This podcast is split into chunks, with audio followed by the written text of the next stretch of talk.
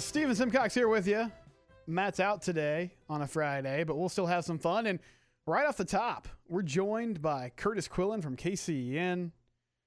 Curtis is a high school football guy. He covers it really well for uh, Channel 6, and, and happy to have him with us. And Curtis, first off, I know you were out at uh, Killeen Pflugerville Henderson last night, Hendrickson last night, and the Roos fall to Pflugerville Hendrickson 24 to 17.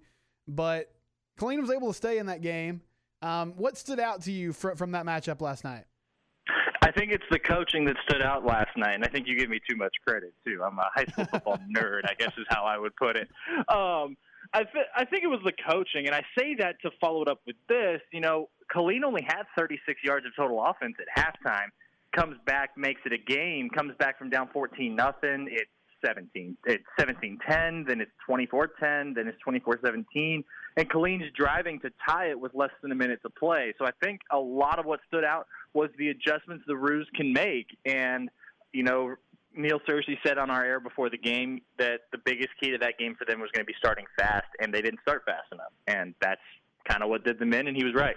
Um, they started as about as fast as you could against Georgetown Eastview uh, Friday night last week, and it, and it worked well. They'll have to start fast against an improved Waco High team next week, but um, I think they're I think that they're going to be fine in contending for a playoff spot in that district. That's a uh, that was a solid effort there in the second half, but they can't have many first halves like what they had last night. And you're going to be out tonight. You, you, KCEN Curtis always hits a couple different games, and one of the games is going to be out is Bartlett and Milano. I know, uh, Curtis, you were at a Bartlett game a couple weeks ago. I believe it was a Thursday night, and they snapped a long losing streak. It, has been kind of a struggle for them the last few weeks. Milano has one win as well. What do you expect uh, in that game this evening? I really want to see who's going to have the bigger defensive struggle. And for I think for the the key for this game for Bartlett is exploiting the challenges that the offense can uh, bring to any defense. And a lot of that, I mean, Brian Cosmo was the offensive coordinator at Liberty Hill when the Panthers lost to La Vega in the state title game. Liberty Hill, of course, runs a kind of a they've got a slot men team mentality where they kind of combine it with a little bit of spread principle, and that's what he's trying to build there in Bartlett.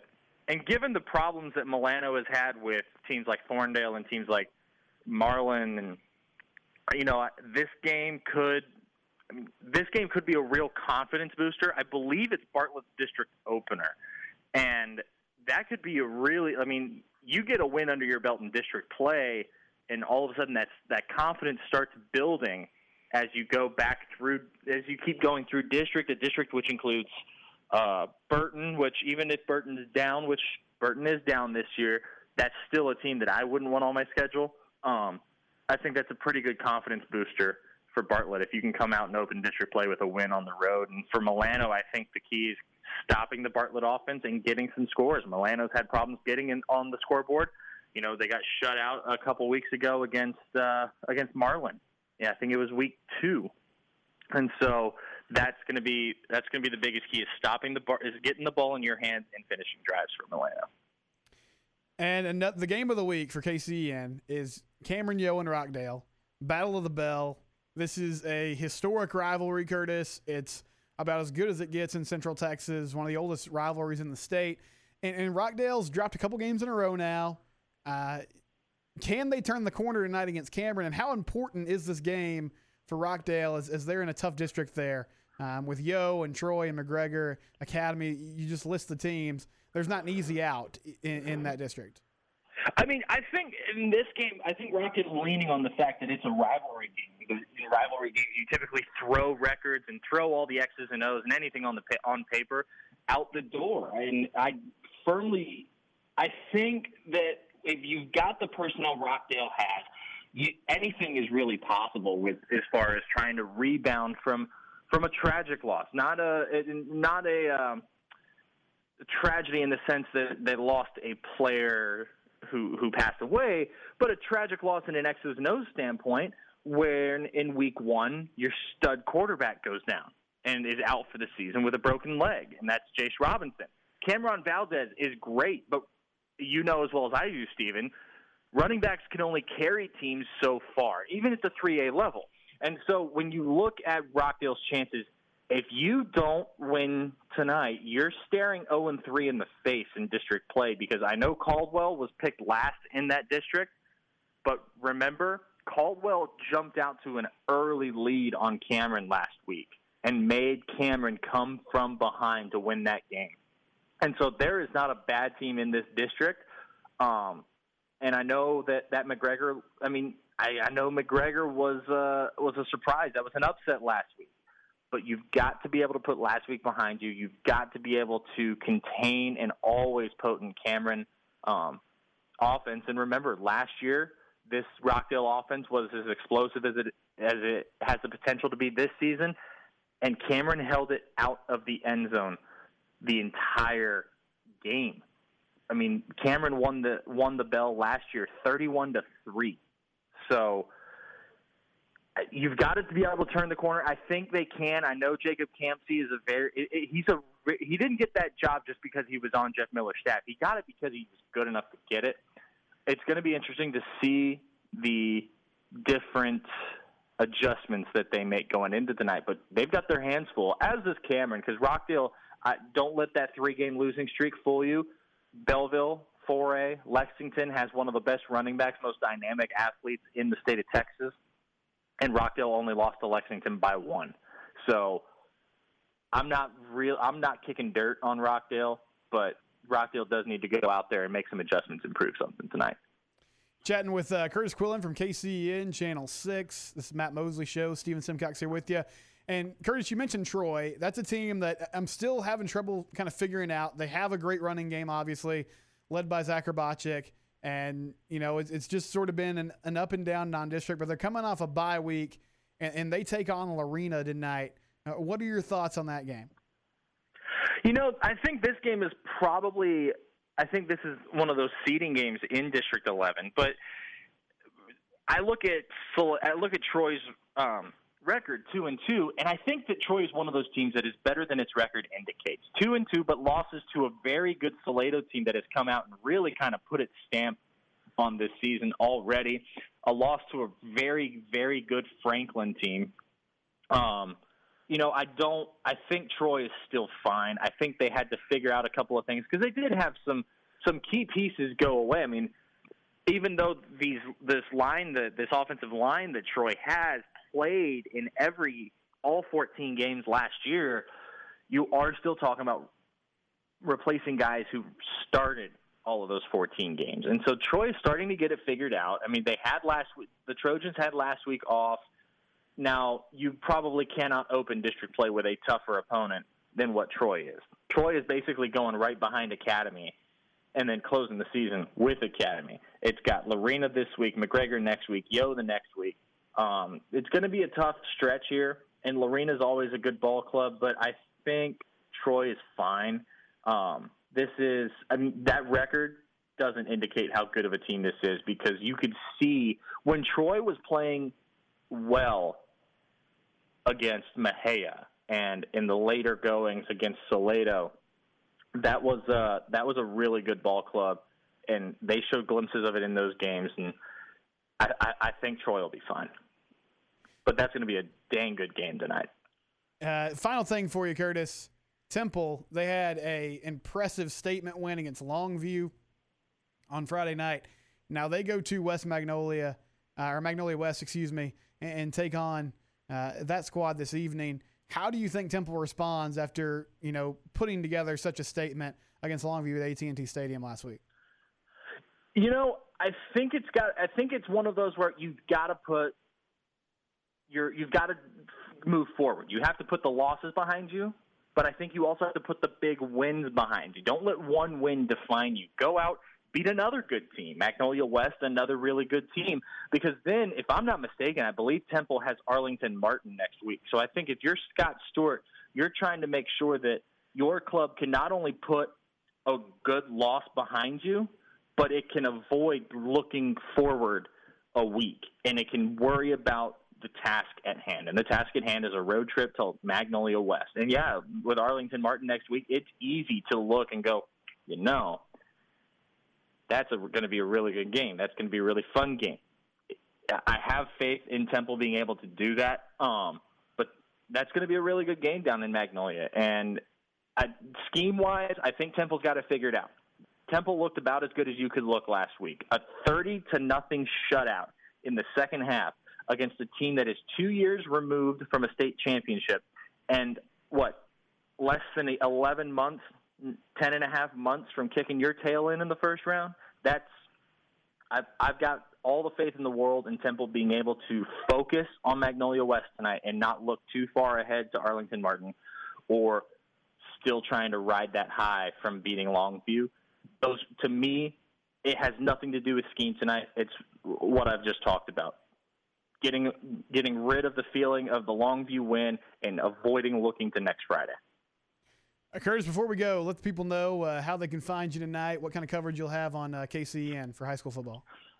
So I will be live from Tiger Stadium in Rockdale at 6 and 10. Our Friday Night Football show, Friday Night Lights, begins at about 10:10 during our 10 o'clock newscast, and we will continue after uh, the Tonight Show with Jimmy Fallon starts on Facebook Live and on KCENTV.com or the Six News mobile app. Um, Nikki Latarula will be live from Westlake Midway at 6 o'clock tonight, and then she'll be up at Mac Peoples Stadium tonight for a 4A Division II district clash between the Robinson Rockets and the Connally Cadets. But a lot of uh, a lot of great games and a big time week for rivalry games in the state of Texas, and our area is no different. We're really excited to get those on the air tonight.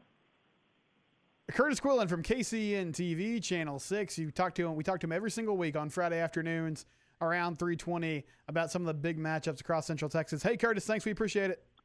I appreciate it. Have a great weekend, Stephen. Curtis Quillen, there he goes. You can watch him tonight on KCEN. And we'll, of course, have coverage. Coming up next, I'll, I'll chat with Tom Barfield live from Panther Stadium, and we'll get into, uh, you know, some more high school football. He'll talk about uh, – he'll talk about the game he's got tonight between Midway and um, and Austin Westlake and, and, some more area games as well. Stephen Simcox here with you on the Matt Mosley Show. We'll take a break. We'll come back after this on ESPN Central Texas. Nobody has a better selection of light and heavy duty Ram pickup trucks than Cameron Autoplex, where they say it's always cheaper in Cameron.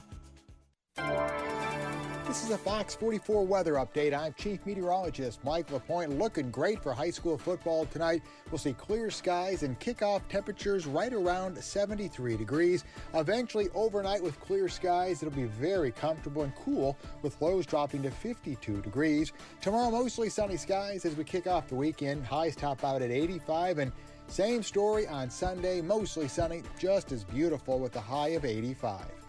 Join me every weeknight during Fox 44 News at 5:30 and 9 for your forecast first. Plus, check out fox44news.com for any changes in the weather.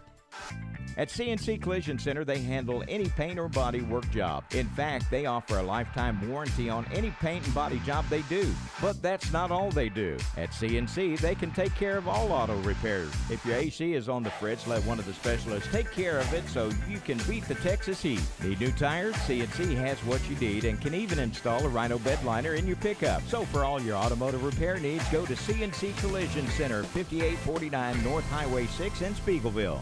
At Marineland Boating Center, we believe in families, fishing, and everyone who enjoys being on the water. That's why Marineland is home to Alumacraft, boats designed and built by generations of fishing enthusiasts for fishing enthusiasts. For over 70 years, Alumacraft has been providing durability and innovation. Whether it's time for water sports or the perfect catch, we've got an Alumacraft model to fit your style and budget. Marineland Boating Center, I 35 at Loop 340 South, or visit marinelandwacoyamaha.com.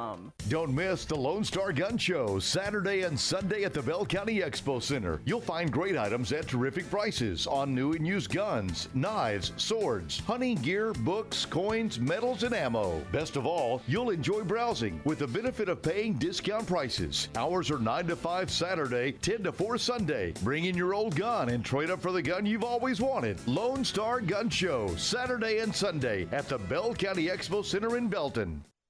Hi, this is Travis with Texas Trust Home Buyers, and I buy houses cash. If you own a house and want to sell it fast at a fair price, call me at 870-8645. That's 870-8645. I can pay cash and close in as little as three days. I buy houses in any condition, any price range, and anywhere in the Waco and surrounding areas. I'm a private real estate investor who buys several houses a month, and I want to buy more. I buy inherited houses, divorce houses, behind in payment houses. I even buy my tenants won't pay me the rent houses. Do you own a house that is trash and needs thousands of dollars in repairs? Great, because I love buying junk houses. I buy vacant houses, abandoned houses, condemned houses, and foreclosure houses. If you own a house and want to sell fast, call me at 870 8645. That's 870 8645. 870 8645. Or check us out on the web at texastrusthomebuyers.com. TexasTrustHomebuyers.com. Travis is a licensed real estate broker in the state of Texas. Hey guys, we all give gifts on birthdays, anniversaries, holidays, but have you ever given a gift just because gift? When it's not expected, it means the most coming from you. Since 1979, Morrison Gifts has been Waco's gift store for every occasion. Choose from lines of great gift ideas, including John Hart leather goods, Big O key rings, candles, and jewelry. And as always, free gift wrapping and delivery available. Morrison Gifts, a Baylor alumni owned business at 4308 West Waco Drive, next to Jason's Deli in the Brazos Square Center. ESPN Radio Sports Center. I'm Ward Watch with your ESPN Central Texas Sports Center update brought to you by Smalt Sandwich Shop. Three more series closed out in the MLB playoffs. Atlanta beat Cincinnati 5 to nothing, sweeps their series. The Dodgers sweep the Brewers and the A's beat the White Sox 6 to 4 to take that series 2 to 1. Two games today, Marlins and Cubs going on right now. Marlins lead that series 1 to nothing, and the Cards and Padres tied at 1 each. First pitch at 6. Game 2 of the NBA Finals, Lakers and Heat tonight. Lakers lead that series 1 to nothing. Tip at 8 o'clock. Broncos beat the Jets last night for their first win of the season, 37-28. High school football tonight across our airways. Robinson and Connally on 1590 and 99.3. Midway versus Austin Westlake right here on ESPN Central Texas. Both pregame start at 7. And Temple versus Magnolia West on Fox Sports Central Texas. Our pregame starts at 6.30. High school scoreboard after the games tonight with Steven Simcox and Garrett Ross. Sports Center, every 20 minutes, only on ESPN Central Texas.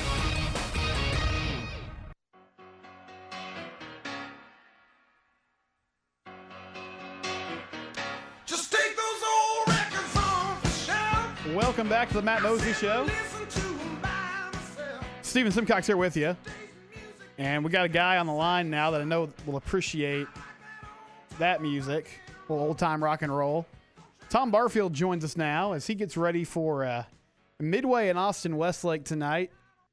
Tom, what's the scene like right now? Are you the are you the only one at the stadium? No, there's plenty of PE students here. Okay. uh, so they're out on the field. Well, it's a beautiful day, so they're out on the field and they're going through some uh, some PE stuff. So there you go. And, you know, and I'm just going to say it's so it's so good to be with you, but Garrett calls me old this morning, and you call me old this afternoon. I, I'm I'm I'm I'm, I'm going to get a a complex here.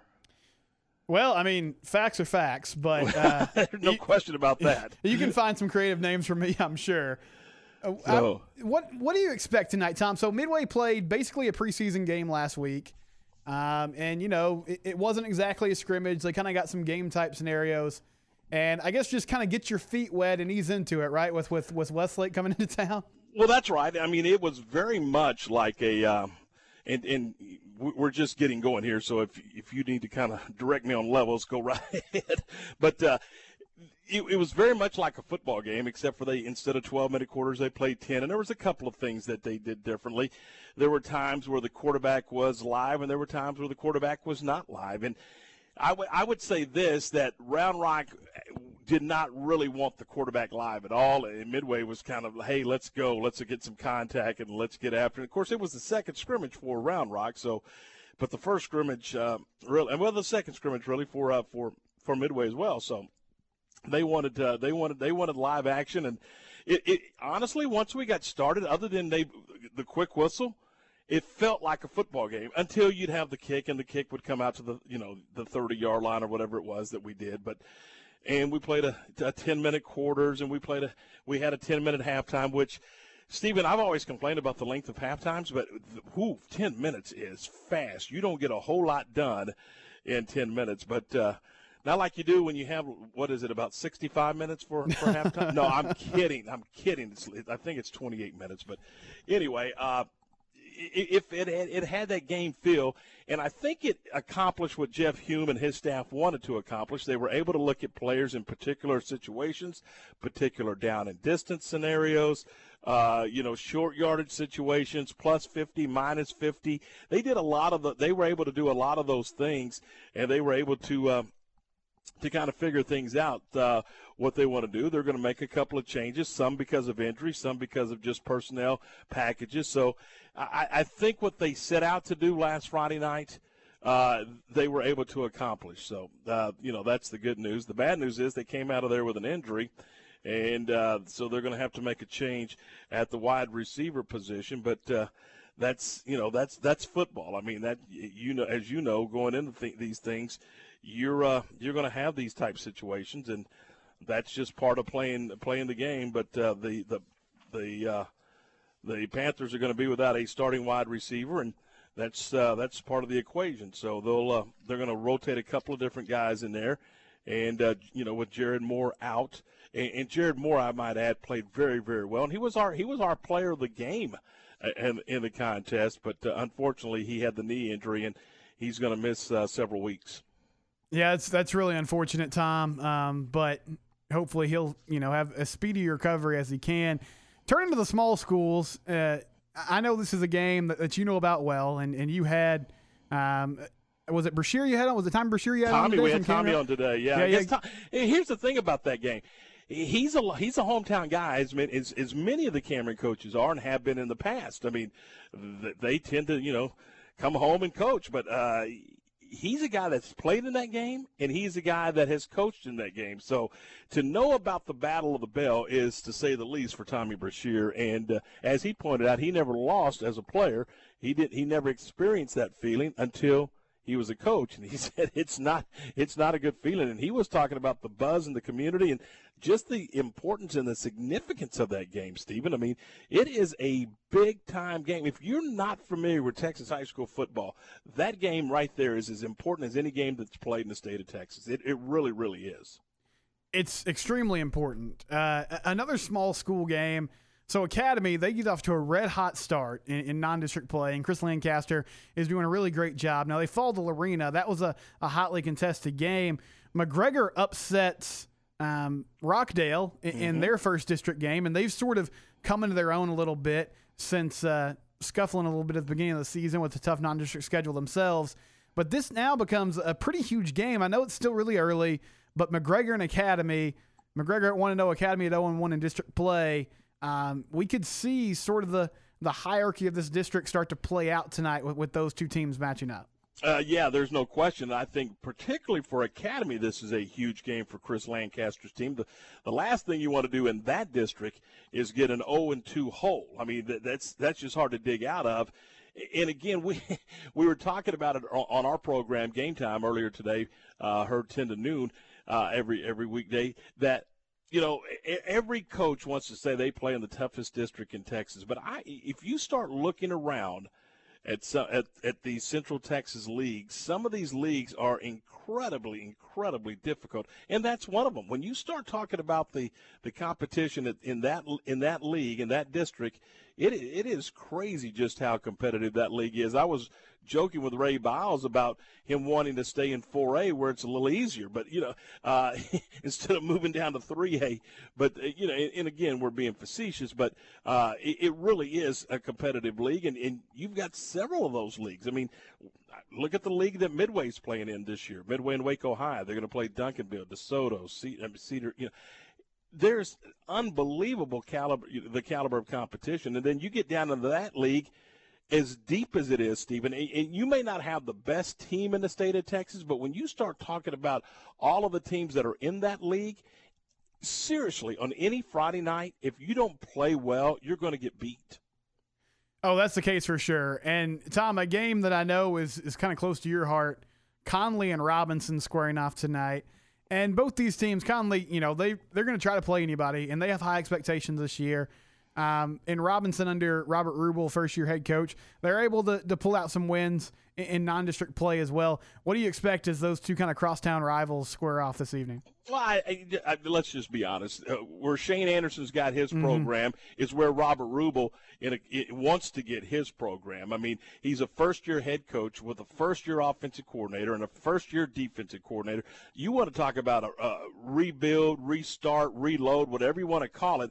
That's what they're doing at Robinson now two, three seasons from now? I mean, next year. I mean, I don't know how long it's going to take, but and obviously they're going to play every game as if it was, you know, like their hair's on fire. But uh, it, takes time when you start implementing a new offense, and that is a brand new offense. As you know, when Tommy. Uh, when Tommy was there, it was it was uh, Tom, uh, Tommy Allison. When he was there, it was four wides. Let's throw the football, and as Tommy would say, he would search to find grass for his receivers to go to and his quarterback to throw to. I mean, it was about looking at the defense and seeing how he could scheme the defense to put his receivers in the best position to be successful. They were going to throw the football, and then when you started backing up, they were going to run the football. Uh, so, I mean, you know, but that's not what they're doing at, Robinson now offensively. Offensively, this is a more run-oriented uh, football team, and and they're gonna they're gonna they're gonna bunch it in tight, and they're just doing a lot of different things. So, as you know, when you make a transition to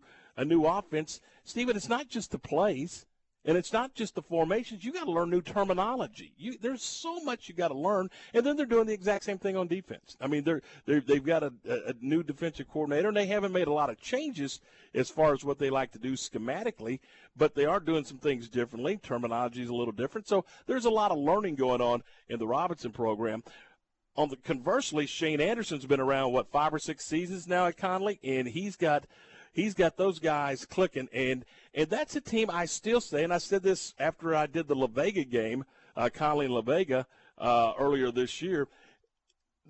Connally is a team, and La Vega is both of those teams are teams that you really could see play very, very deep into the playoffs. And I think that Connally has those those skills uh, to, to do that. I mean, they're very good in the particularly on the defensive side of the football. They run the ball well. I think they want to throw it a little bit more and a little in a little bit be a little more consistent in their passing game, but they can run the football and they can play defense. And if you can do that, you got a chance. And I think that I think Connally's a team that really makes a uh, uh, a, a, good deep run in the playoffs. And quite honestly, going into tonight, I think Connally's. In fact, I know they are. They're the team to beat in the district. Matt Mosley Show here on ESPN Central Texas. Steven Simcox with you.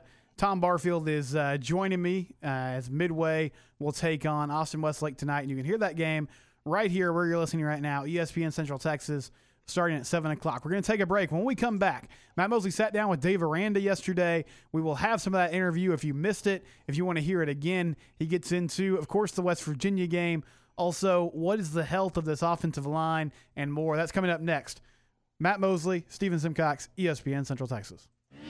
The Bears on the road for the first time this season, this Saturday, headed to Morgantown to take on the Mountaineers. 9 a.m. for the Baylor Alumni Tailgate Show, 11 a.m. kickoff with JJ Joe, Ricky Thompson, and the voice of the Bears, John Morris. Bears ears from Milan Puskar Stadium in Morgantown here on ESPN Central Texas.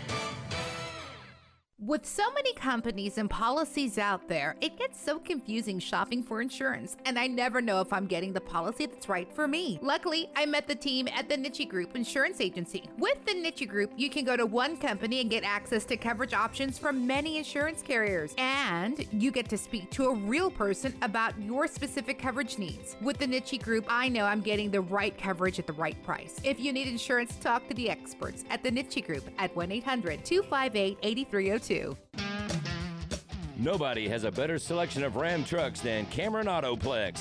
Need a large truck for your growing family? They've got that. Need a do everything truck? They've got that. Need a heavy duty work truck? They've got that too. More and more Central Texas buyers are making that short drive to Cameron Autoplex on Highway 77 South in Cameron and at CameronAutoplex.com. Find out why new truck owners are saying it's always cheaper in Cameron.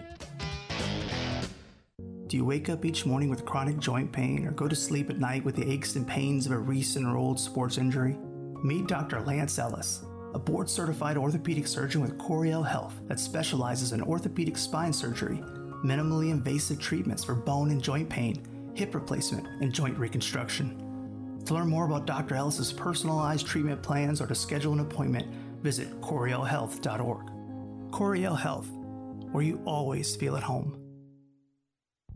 All Texans need an approved form of ID to vote. Before going to the polls, visit votetexas.gov to check if you have one of the seven approved photo IDs, like a Texas driver license. The full list can be found at votetexas.gov. You can also find what to do if you do not possess and cannot reasonably obtain one. Visit votetexas.gov or call 1 800 252 VOTE. That's 1 800 252 8683. Sponsored by the Texas Secretary of State. Automatic Chef Canteen is Central Texas' premier break room vending service provider. Automatic Chef offers micro markets, office coffee and tea service, breakfast, lunch, and dinner products, touchless vending, cashless payments, innovative technology. Let Automatic Chef Canteen design a break room that fits your specific needs. For over 50 years, Central Texas companies have relied on Automatic Chef Canteen for all their break room needs. Automatic Chef Canteen, 6900 Imperial Drive in Waco, and online at automaticchefcanteen.com www.thebeatmusic.com. ESPN Radio Sports Center. I'm Ward Watch with your ESPN Central Texas Sports Center update brought to you by Smalt Sandwich Shop. Three more series closed out in the MLB playoffs. Atlanta beat Cincinnati 5 to nothing, sweeps their series. The Dodgers sweep the Brewers, and the A's beat the White Sox 6 to 4 to take that series 2 to 1. Two games today, Marlins and Cubs going on right now. Marlins lead that series 1 to nothing, and the Cards and Padres tied at 1 each. First pitch at 6. Game 2 of the NBA Finals, Lakers and Heat tonight. Lakers lead that series 1 to nothing. Tip at 8 o'clock. Broncos beat the Jets last night for their first win of the season, 37-28. High school football tonight across our airways. Robinson and Connally on 1590 and 99.3. Midway versus Austin Westlake right here on ESPN Central Texas. Both pregame start at 7. And Temple versus Magnolia West on Fox Sports Central Texas. Our pregame starts at 6.30. High school scoreboard after the games tonight with Stephen Simcox and Garrett Ross. Sports Center, every 20 minutes, only on ESPN Central Texas.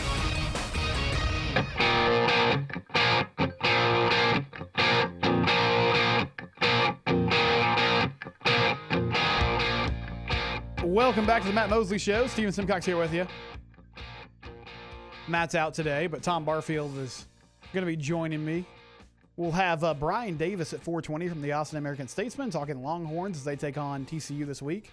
And we'll also have Glenn Stretch Smith from Game Time, former Cowboys scout, talking Cowboys at 440 this afternoon. But right now, we'll get into uh, some Dave Aranda. Dave spoke with uh, Matt Mosley yesterday. By the way, Matt Mosley Show presented by Central National Bank.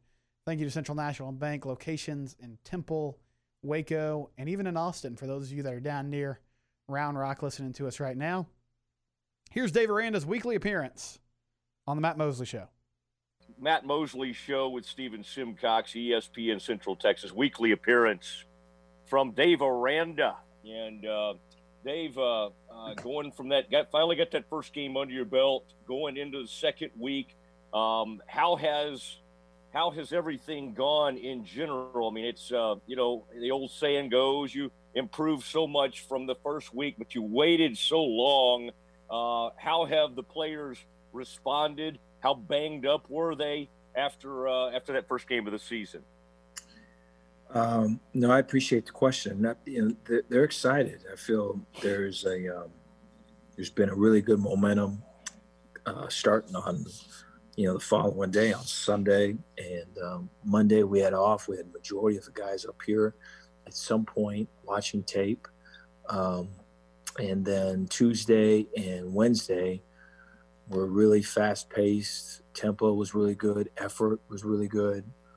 Um, wasn't a bunch of bus. There's you know there's some new things that are in, and and guys were um, were performing kind of um, uh, uh, effortlessly in terms of communication, in terms of being on the same page.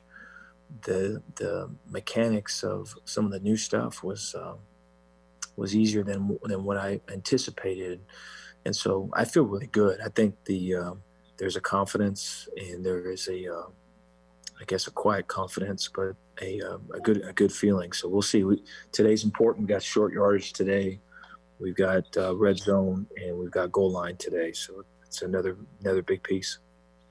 Do you feel like um, you're getting cheated at all, having uh, to? Um, I mean, this is a this is known as a hostile environment. They'll uh, they'll burn a few couches on you in Morgantown. Um, how do you how do you kind of prepare for a road trip where there will basically be no fans in the stadium? I obviously we see the uh, the benefits to that. Do you are there any negatives to that in terms of hey, you got to generate your own your own kind of uh, energy and all and all that type of thing? Yeah, I think that would be just the normal way that we would do it, or what I would hope, what I would like to be. Um, I would like for it to be solidified that that would be the normal way that we would do it. You know, so an example would be practice. I think there's there's there you know it could be 50-50 you look throughout our league do people practice with music do they practice without music um, it might be a little bit more um, maybe it's more for music than than that 50% but we've always not had it and with the the thought that we're going to create our own um, our own energy and we're going to create our own um, intensity and focus and uh, create our own excitement. And so you know i go back to these, these last two days and we've had that. I mean there's been big plays there's been emotion there's been guys getting called out guys rising up and all of it. So I think we just, you know, continue to um, be the best version of us and show up there and be us, you know, Saturday morning. So your uh, your leadership council, they haven't tried to convince you to bring in music. Uh, the players do tend to enjoy music at practice. They haven't tried to change your mind on that rule. No, no. I, um, I you know, there, we have some during um, during stretch and then we've got some music um, when guys are entering in the indoor um, for the start of practice. Um, you know, as they're getting dressed, the indoor kind of is is um, a meeting place. It's a locker room, and it's a, an indoor practice facility. And so while it's going through some of those transitions, there's music going, and um, so that they'll you know we all enjoy it during that time, but you know, it, there hasn't been any. I think they they kind of feel now the the the energy that can be created just by practicing hard, being focused on on the job at hand, and you know, um, it's contagious once you start playing fast and make plays, and you know, everyone wants to get in get in on it, and uh, you know, like I said, we want to take that to Saturday for sure. Are you? Uh, do you find Fedora and Wickline uh, trying to turn on the classic rock? Um, you know, do you try to get in some Dave Matthews Band, or do you, do the uh, do you kind of let the players run the music before practice? Um, yeah, so before practice, that's actually it's a, that's a good question. So we will have. Um, there's one day where it'll be a country day, and then the um, there'll be another um, which will be rap, and players particularly fired up about that that day. Then there's another that's kind of like I would say old school rap, um, so '90s rap, um, and that you know Ice Cube and Tupac and that, and so um, you know Coach Stewart gets pretty fired up about that one, and so. Uh, we try to mix it up between between that and then, then there's then there's classic rock as well and so those days will um, will we'll mix in, and so um, it's good. I mean, there's there's players that uh, you would not think would like uh, the classic rock day. They're into it, man. There's some air guitars going, and so um, it's nice to be able to kind of have that mix. Yeah, yeah. I would. Uh, I wish we could get some of that on social media. Uh, it is uh, Dave Aranda on his weekly appearance, Matt Mosley Show, ESPN Central Texas. Dave, can you shed light uh, on the situation at offensive line. There was some hope, obviously, uh, Xavier coming back from that uh, suspension, and then two more linemen that were not able to go um, in that game the other night. You were hoping to get them back. What is the uh, what's the latest on that? Looks really good. Yeah, it looks like um, we're we're planning on it, and so you know our practices to this point, like I say, have been have been um, full of attention to detail, a lot of um, a lot of great communication, a lot of cohesiveness. And, you know, it's never. I mean, that's always going to be important, but it's not much more important than than um, the offensive line um, is asking. And so I think like for us to have some consistency there and to have the same same um, group of five kind of working together and seeing the same thing, communicating the same thing, I think is important. So so far so good. All right, and I would imagine Mose and some of those other guys you uh, had in there, Phillips, that will come in handy later in the season with uh, some of those uh, players getting uh, extended time. Let me ask you about a couple of players. Um, what did you see? And the reason I bring him up is because Tyquan Thornton is uh, thought of as one of the great receivers in the conference. I'm wondering what you saw from him uh, in that first game and and what you need to see from Tyquan? I thought there's positive things with him. I thought you know there's some plays that were changed at the line, and um, he's there taking a leadership role. You know, communicating, getting getting stuff lined up, and being where he needs to be. I, I think, you know, there's um, there's when when when balls and opportunities come his come his way, you want to see him capitalize it and um, capitalize on it. And I know that you know, I certainly feel that way, and, and no one more than Tyquan. And so I know that he is uh, very motivated for this one, and the especially with the amount of pressure that we're expecting from West Virginia and the different looks and, and blitzes and stunts and you know the the ability to get the ball out and get it into space. Um, I think that's kind of tailor made for what Tyquan Thornton can do, and so anticipating a, a a big day from him. The um, uh, I, I, happened to see and uh, Charlie go into that tent briefly. It's amazing how quickly they put that tent up and then put it away. It was almost like a magic trick, and then suddenly he was uh, back on the sideline. That uh, looked like they put a little wrap on it. The quad bruise, I believe, is what you you uh, referred to it after the game. Any uh, has it held him back at all, or I mean, he looked like he wasn't really bothered by it at all when he came back in the game. Any have you had to limit him at all this week, or is he is he full go? He's full go. Yeah, so no uh, no limitation. Okay, good. Charlie is uh, ready to roll. Talking to Dave Aranda, coach of the Baylor Bears, on the Matt Mosley Show, ESPN, um, Central Texas. Now, this West Virginia team have a Texas product at quarterback, uh, Jarret Doege, um, and you know one of the things they've been able to do early in this season is run the ball a little bit. I, as I recall last year, David, I'm sure you've seen the film.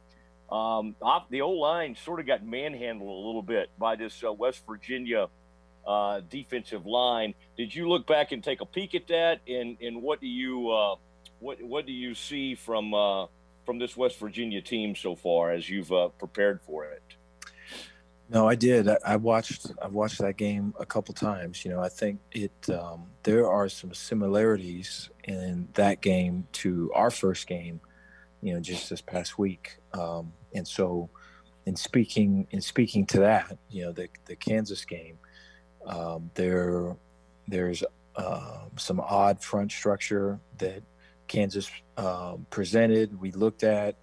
We um, uh, Mike backer to the left, and lo and behold, they blitz somebody from the right. And um, next series, we ID somebody to the right, and then they they blitz a guy off the edge to the left. And so there was a there, you know, especially early in the game, there was a fair amount of that. And um, credit to to Joe and to uh, Larry and and um, Charlie and them, you know, we we got it corrected, but that happened um, uh, a fair amount in last year's West Virginia game. The very, the very first play is an example. I think um, when we line up and it's an odd front and we slide it to one way and pressure comes the opposite and that continued on again for about the, the first three quarters and you know I think one of them uh, their game defensively is the amount of linebacker pressure they can bring and stunts and picks and um, you know, linebackers slash nickel rushes. but they combine that with a really good nose guard that's difficult to block one on one. And so when you defend an odd an odd front structure like this and hey these guys are coming or these guys are coming you've got to be right with your Mike ID and so you've got to be all you know um, there's three down linemen so we our five will have those three but then it's where's the fourth rusher coming from yeah, that's the whole reason for the three man structure and so the offense has to figure that out um, and there's certain tells and there's certain formations that can stretch certain people certain ways and give you a, a, a tip or a clue as to uh, what what you know what it what's going to end up being. Uh, but you want to be right because um, you know if you're wrong and something comes the other way, then it's a it's a walk in, and you know a way that um, to not play that game of trying to ID where's where's it coming from. They're trying to not tell us. We're trying to find out. A way to not play that game is to say, you know what, we're just going to play five five zero. Oh. We're just going to center take the nose, tackles take the ends, mm-hmm. two two guards you take the linebackers, running back you take you take the you know the fourth guy either way, and um, some people have tried to do that. And the danger with that is that now the center is one on one versus probably their best player, and so that's their game, and they they they play that game pretty good. That's uh, Baylor head football coach Dave Aranda with Matt Mosley. Coming up in our next segment, we'll discuss that Baylor West Virginia game as well as some other games across the Big 12 Conference as uh, we close in on the end of the 3 o'clock hour. Don't forget 3 o'clock hour brought to you by CNC Collision Center. Thank you to them for sponsoring uh, the station and the Matt Mosley Show as well. We'll take a break. I'll be rejoined by Tom Barfield next. This is ESPN Central Texas. Recently on Game Time. Okay, so stretch just before, I'm talking seconds before the microphone's open. Well, you, know, I, I look at Garrett and, and, say the beauty of baseball to me is that there's no there's no clock, and uh, he goes, "Oh no, no, no I mean, they're too long," and that's fine to have that opinion. I said, "Well, Garrett, you got to understand, you're young and I'm old." He goes, "Well, that's true." He hey. just just he just threw me under the bus for being a little elderly. I no, it's you know, I think after yesterday with the dog incident, you were owed that one. okay, is that? Oh yeah, that's right. He wanted he wanted to name too much after you yeah. and I. Wasn't that wasn't that a very kind thing to do? See, I got our back stretch. hey, hey, that away, that away, Garrett. Don't, hey, don't take it, buddy. Just stab him back whenever he tries to, whenever he tries to throw one of those zingers at you. One of the many things that happened is uh, is memory, and I forgot all about that yesterday. you didn't clearly. Nope. this is game time on ESPN Central Texas. Business or a school or a team that needs to put their logo on something, then let the pros at Mallory Screen Printing and Embroidery do the job for you. They can customize your logo on t shirts, caps, dress shirts, golf shirts, winter apparel, and more. Stickers for any occasion, banners and signs, large or small. See more at MalloryPrint.com or call 1 800 433 2220. For your next custom screen printing or embroidery, check out their full catalog at MalloryPrint.com. Hi, this is Travis with Texas Trust Homebuyers, and I buy houses cash. Call me today at 870 8645. I'll buy your house for cash and pay you cash up front. I buy houses in any price range and any location in Waco and Central Texas. Do you own a house that needs thousands of dollars in repair? Great, because I love buying fix up houses. Do you have a tenant living in your property? Not a problem. I'll buy your house with a tenant in it. Do you think your property will be difficult to sell? Easy. We provide assistance for any situation. If you need cash for your house, call me today at 870 8645.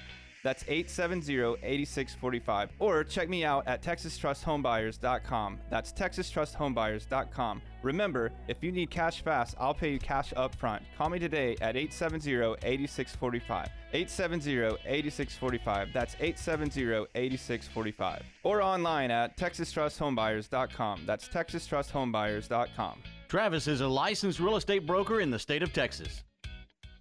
The Real Texas Gun Show, Saturday, October 3rd and Sunday, October 4th at the Harker Heights Event Center off Edwards Drive. The Real Texas Gun Show. Buy, sell, and trade firearms. The vendors are some of the most reputable in the state of Texas. The Real Texas Gun Show. More than just guns, you'll also find preppers, survivalist supplies and equipment, hunting gear, fishing gear, camping supplies, and so much more. Head on down to the Real Texas Gun Show, October 3rd, 9 to 5, and October 4th, 10 to 4 at the Harker Heights Event Center. Social distancing and mask required. Do you wake up each morning with chronic joint pain or go to sleep at night with the aches and pains of a recent or old sports injury? Meet Dr. Lance Ellis, a board certified orthopedic surgeon with Coryell Health that specializes in orthopedic spine surgery, minimally invasive treatments for bone and joint pain, hip replacement, and joint reconstruction. To learn more about Dr. Ellis's personalized treatment plans or to schedule an appointment, visit CoryellHealth.org. Coryell Health, where you always feel at home. ESPN Radio Sports Center. I'm Ward Watch with your ESPN Central Texas Sports Center update brought to you by Smalt Sandwich Shop. Three more series closed out in the MLB playoffs. Atlanta beat Cincinnati 5 to nothing, sweeps their series. The Dodgers sweep the Brewers and the A's beat the White Sox 6 to 4 to take that series 2 to 1. Two games today, Marlins and Cubs going on right now. Marlins lead that series 1 to nothing, and the Cards and Padres tied at 1 each. First pitch at 6. Game 2 of the NBA Finals, Lakers and Heat tonight. Lakers lead that series 1 to nothing. Tip at 8 o'clock. Broncos beat the Jets last night for their first win of the season, 37-28. High school football tonight across our airways. Robinson and Connally on 1590 and 99.3. Midway versus Austin Westlake right here on ESPN Central Texas. Both pregame start at 7. And Temple versus Magnolia West on Fox Sports Central Texas. Our pregame starts at 6.30. High school scoreboard after the games tonight with Stephen Simcox and Garrett Ross. Sports Center every 20 minutes, only on ESPN Central Texas. KRZI Waco, K222DC Waco, Station is now the ultimate power in the universe. K265DV Temple. This is ESPN Central Texas.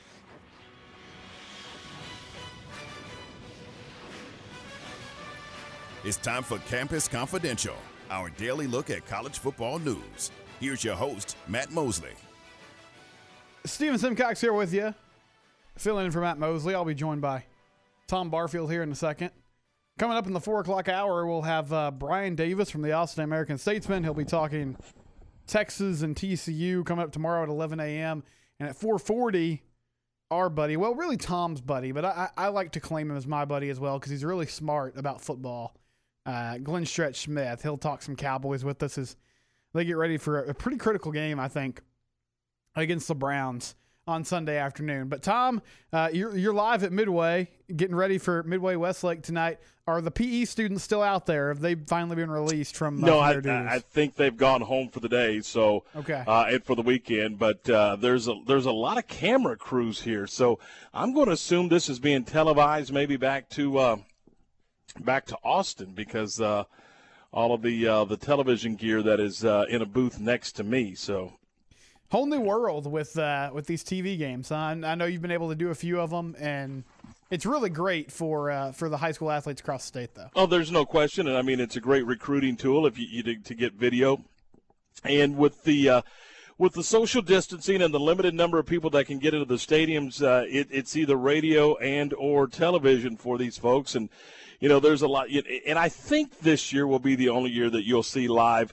Uh, football games, uh, and then it'll go back to just simply the radio thing, and then the television stuff will be tape delay. So it'll be interesting to see how all that unfolds. But uh, yeah, I mean, uh, I, think they're doing some things for some of these games, and, and it's you know, and it's it's going to help out for uh, for folks that cannot get tickets to the game. There's there's you know there's a lot of folks that just simply cannot get get tickets because they they are limited on how many tickets they can offer. They offer tickets to to uh, each player and uh, maybe you know I, I don't know what the number is maybe four probably. So it's it's mom it's dad it's maybe a grandma or an aunt or something. But you know for everybody else it's you you can't get into the stadium where you know uh, what is it 25 50 percent something like that at the high school Mm-hmm. level. So it, you just can't. And so you you have to have another another way. And I know that uh, that there's some live streaming. There's going to be a live streaming of uh, of from our side of it, from the uh, Midway side of it, and they're going to be using our audio to do that. So,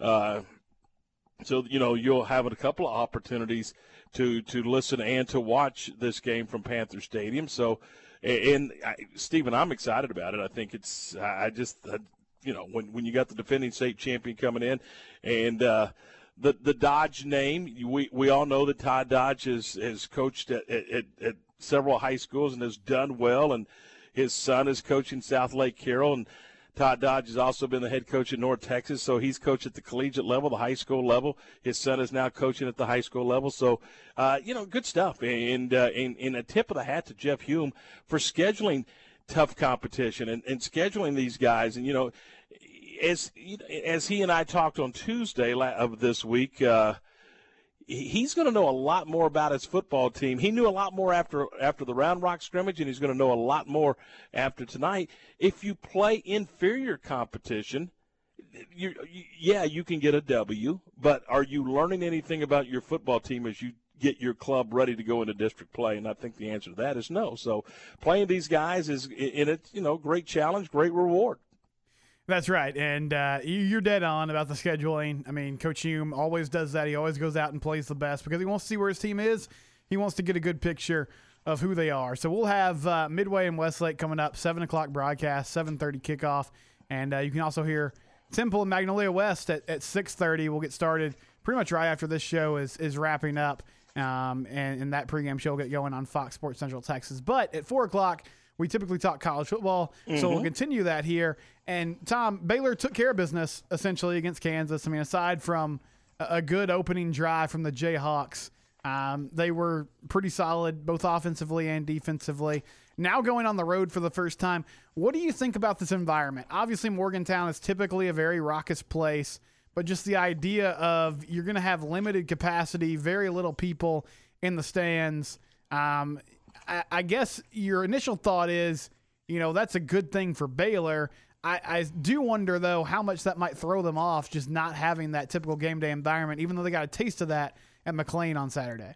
You know, I don't know. I, I think that it uh, it clearly neutralizes the place because if you go back and historically. Uh, going into Morgantown is incredibly difficult. First of all, to get to Morgantown is not exactly easy. Most of the time, you fly into Pittsburgh, then you then you jump in a vehicle and, and you head down to Morgantown. But that aside, I, with what with the stadium empty because of the uh, the the COVID rule, rules and all that, uh, I, I think it really neutralizes that home field advantage, and we've seen that, Stephen. We have seen that through the first three weeks or, or four weeks, whatever the case may be. That that those the home field just isn't what it what we thought it would be mm-hmm. or what it's been previously when there's 50 60 70 even 100,000 people in the stadium it, it's it's just different, and, and, I think it does neutralize it. I, you know, we've seen we, we we've talked for the last two or three weeks. That's an upset. That's an upset. Boy, that, how did that team go on the road and get a win? Well, they went on the road and got a win because there's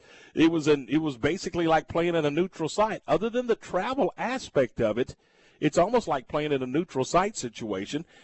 And I, I think once Baylor and West Virginia get going and they get into the flow of the football game, uh, how that affect with no crowd how does it affect? I don't know. I mean uh, hopefully they can you know they can lock in focus in and, and just kind of tune out the fact that it's awfully quiet in the stadium. And i don't think we get a full appreciation of it because we're getting that piped in crowd noise on, on the television and, and on the radio and all that stuff. But it will be very, very quiet in that stadium uh, tomorrow morning at 11 a.m.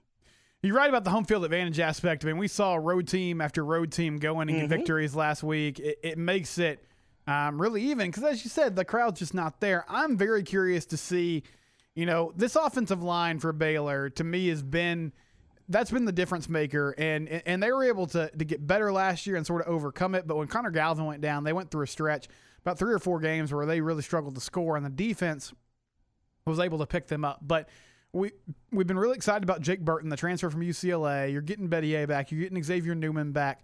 So can you protect Charlie Brewer? Can you run the ball downhill like you expect to? And West Virginia's got a guy in the middle, Darius Stills, who is just a monster. Um, honestly, he kind of embarrassed their O line last year. They were able to get the victory, so they got the last laugh.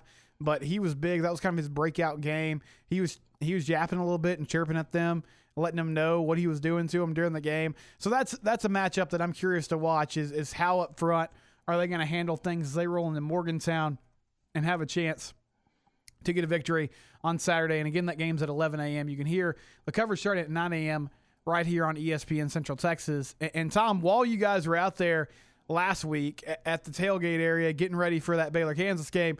We're watching as K State makes this furious comeback against uh, against Oklahoma, and they took the Sooners down. So now Oklahoma's sitting at 18th, and they have a really interesting matchup this week against Iowa State and Ames. I, I saw the stat today, Tom. Oklahoma has not lost consecutive games in the regular season since 1999. That's an incredible stat. Um, just incredible consistency there. Iowa State's been kind of up and down. They lost to Louisiana. They went in and beat TCU uh, last weekend. But how do you think this game goes now with Oklahoma kind of taking it on the chin last week and not closing that game out against K State? Man, you know, there, we were talking about it earlier. There are two games that, that in, maybe even three, but two games really jump out at you Oklahoma and Iowa State, and then Kansas State and Texas Tech. Let's begin with Oklahoma and Iowa State. How does Iowa State respond? Uh, you know, they're coming off a victory. You know, you've heard the old saying, Stephen, with great highs come great lows. How does Oklahoma respond? I mean, are they still moping around after wondering what the heck happened uh, against Kansas State on Saturday, or are they a little ticked off and, and are they going to go into Ames, Iowa, with a chip on their shoulder and uh, and get after Iowa State? Ames is typically here we go.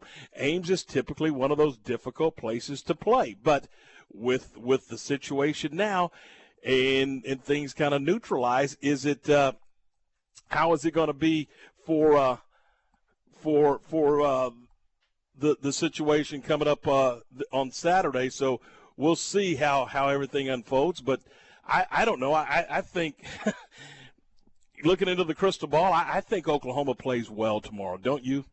Yeah, I do. I, I, feel like, you know, Spencer Rattler, he didn't have the best game in the second half, but he's an incredibly talented guy. And I feel like he'll be able to turn this thing around. Uh, coming up next, we'll talk with uh, Brian Davis about that TCU Texas matchup, a few other games in the Big 12 Conference Oklahoma State against Kansas, and Texas Tech against Kansas State. But switching gears a little bit, Tom, I wanted to ask you about one more team, just kind of across uh, the nation that caught my eye last week. So, Mike Leach, I know you know him well. He, he was at Tech forever, and he obviously did a great job there. Um, ends up at, at Wazoo and and did a formidable job bringing them up. And when he got that Mississippi State job, Tom, I thought, well, that's that's interesting. You know, Leach is obviously a great quote. He he's going to bring some energy to that program. And everywhere he's been, it's kind of been the same thing. They're going to win eight to ten games a season. They're probably going to beat somebody they they shouldn't, and they might you know drop a few games that leave you scratching your head. But they went into LSU and just you know took down the defending national champs. They play Arkansas this week. I was skeptical about how that air raid offense would work uh, playing the SEC, playing physical teams week in and week out. Were you were you a believer after Mississippi State took down LSU well, and, yeah. and, what Leach could do in the SEC? Is that not? A, I mean, I, I, didn't give him a chance to go into Baton Rouge. You, nobody wins in Baton Rouge. You just don't do that. And in, in, but man, that's that's an awfully different LSU football team, isn't it? Uh, than, than a year ago. Oh but yeah. It, it's you know there's the numbers are, are staggering, but uh, yeah, I, I mean I, I, think he can, and I, I think he's shown that he can win, and I think they will win. And and you know, me and you and and and, Stretch and, and and Mosley, we can go beat Arkansas tomorrow. So uh, boy, that's unfortunate. Your daughter's going to call you. In, yeah, my break. kid is probably on the phone right now, dialing up, going "Pig suey to you too." But uh, th- th- they're not. They're not good. You know they're not good, and and that's a that looks like it's a long, tedious rebuild in Fayetteville. So, man, he's going to get out to a two and zero start, and uh, shoot, you know, once you get once you get the thing, the ball rolling, it can roll downhill as you were talking about. And I do believe that they're going to they're a good football team. I mean, they you I don't care if the stadium's empty or if there's 70 you go into Baton Rouge and, and you play like they played you're, you're a good football team and I realize that LSU is a much different football team than they were a year ago but still it is LSU after all Yes, it is, and you're right. I mean, it's the coaching staff was basically gutted. They lost a lot of players of the NFL. You know, they their best wide receiver and Ja'Marr Chase opted out. It's a totally different LSU team. But man, what a statement from uh, from Mississippi State.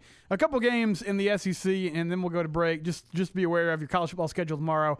Number four Georgia takes on number seven Auburn at six thirty on ESPN, and then A and M takes on Alabama at two thirty. That's the big CBS SEC game of the week, and man, a huge game for the Aggies.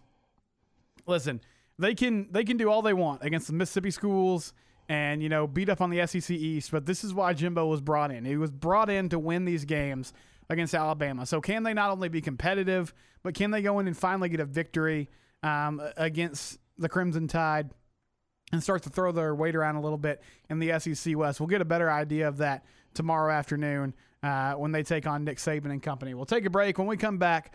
Brian Davis from the Austin American Statesman will break down that just insane game against Tech last week and uh, look ahead to tomorrow afternoon's tilt with TCU in Austin. This is the Matt Mosley Show on ESPN Central Texas. There's a reason customers drive from all over Texas to buy a Ram pickup truck from Cameron Autoplex, where they say it's always cheaper in Cameron. This is a Fox 44 weather update. I'm Chief Meteorologist Mike LaPointe. Looking great for high school football tonight. We'll see clear skies and kickoff temperatures right around 73 degrees. Eventually, overnight with clear skies, it'll be very comfortable and cool with lows dropping to 52 degrees. Tomorrow, mostly sunny skies as we kick off the weekend. Highs top out at 85 and same story on Sunday, mostly sunny, just as beautiful with a high of 85. Join me every weeknight during Fox 44 News at 5:30 and 9 for your forecast first. Plus, check out fox44news.com for any changes in the weather.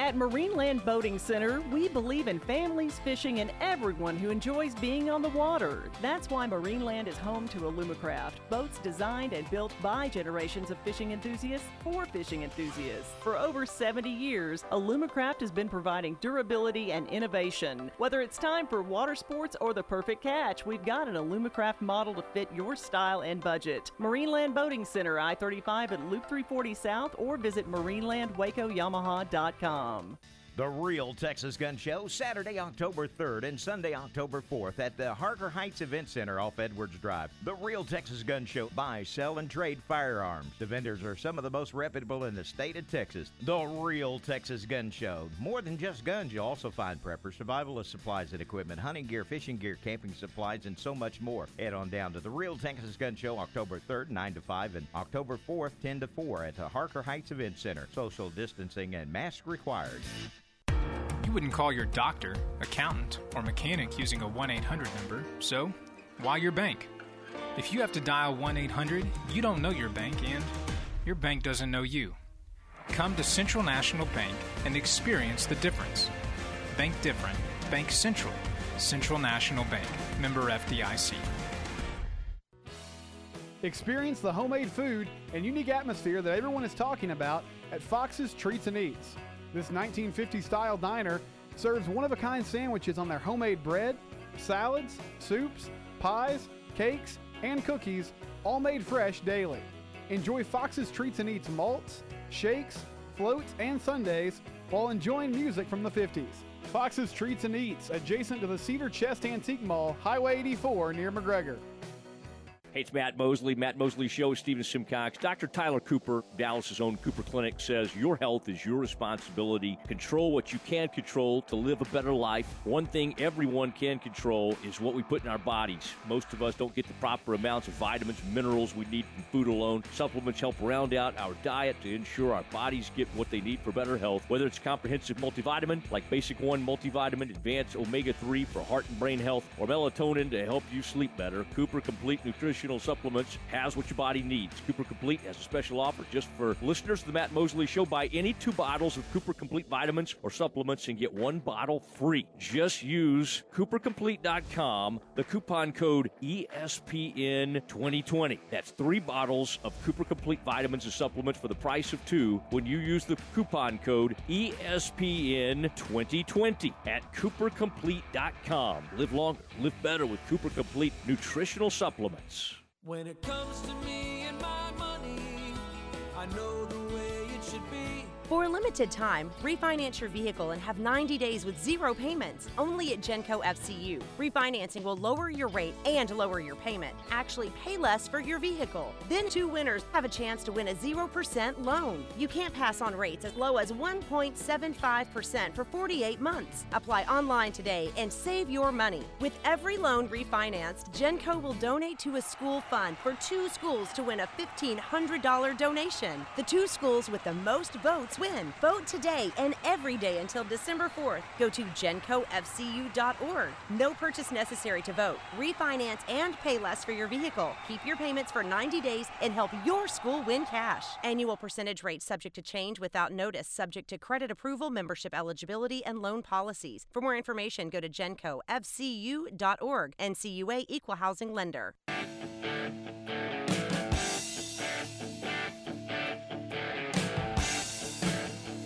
Welcome back to the Matt Mosley Show on ESPN Central Texas. Stephen Simcox and Tom Barfield here with you. Tom getting ready for uh, some high school football that's going to be coming your way later tonight. Midway taking on Austin Westlake. Broadcast at 7, kickoff at 7.30. And a man that's, that's in Austin, works for the Austin American Statesman, Brian Davis, now joins us as Texas will take on TCU tomorrow afternoon at 11 a.m. And Brian, first I wanted to ask you just about that crazy game last week when uh, when Tech went up two scores with that long run late in the game. Did you uh, did you have any belief that the Longhorns would be able to come back and end up winning that game in overtime? no, I'll just tell it like it is. No, uh, you know, to have a 15 point lead with 3:13 left, I mean that that should be enough. And um, you know, the fact that you, when you look at the sequence of events that needed to happen uh, for Texas to come back and tie it up and force overtime, it's I mean, it's it kind of defies belief, especially the way that the onside kick uh, ricocheted off the Tech uh, Tech player's hands and went into that open space. A perfect, a perfect uh, ricochet for Malcolm Epps to be there to grab the loose ball. I mean, just a ton of things had to go right. Hey Brian, one thing I, I, I thought about in that game is Sam and the offense. They they kept playing. Now, I mean, even down, they just and I think that they kept them in an opportunity to to take advantage of those of those crazy situations because they did just keep playing. I mean, they just kept playing the football game. They really did. I mean, anytime the offense was out there, I mean, if, if you if you look at the game as a whole, other than the wheels kind of falling off in the third quarter, um, the offense played terrific, and and uh, and, and really, um, you know, they spread the ball around. The only, the only thing, the only thing that, that they're not doing as well as I think they probably should is running the football. I mean, Keaontay Ingram is having uh, he had a, he had over 100 total yards. He had some really nice uh, catches out of the backfield, but they are not lining up and just running over anybody yet. They didn't do it against UTEP and they just had eh, so-so results against Tech. And so to me, that's what, that's what's going to be big tomorrow. Is that against TCU, you know, the, the offense has got to stay on the field uh, because because TCU's defense, as we all know, is, is what frustrates the devil out of everybody, right? So they've got to find a way to get first downs, move the chains, run the clock. Um, you know, I think that's going to be the key to the ball game tomorrow. Brian, what have you seen with, with, Chris Ash? I know Tech, you know, scored some points on special teams last week, but giving up just touchdown after touchdown to, to Alan Bowman, is this just a, a team adjusting to a new scheme? Was it busted plays? I mean, what did you see last week that, that led that UT defense to struggle?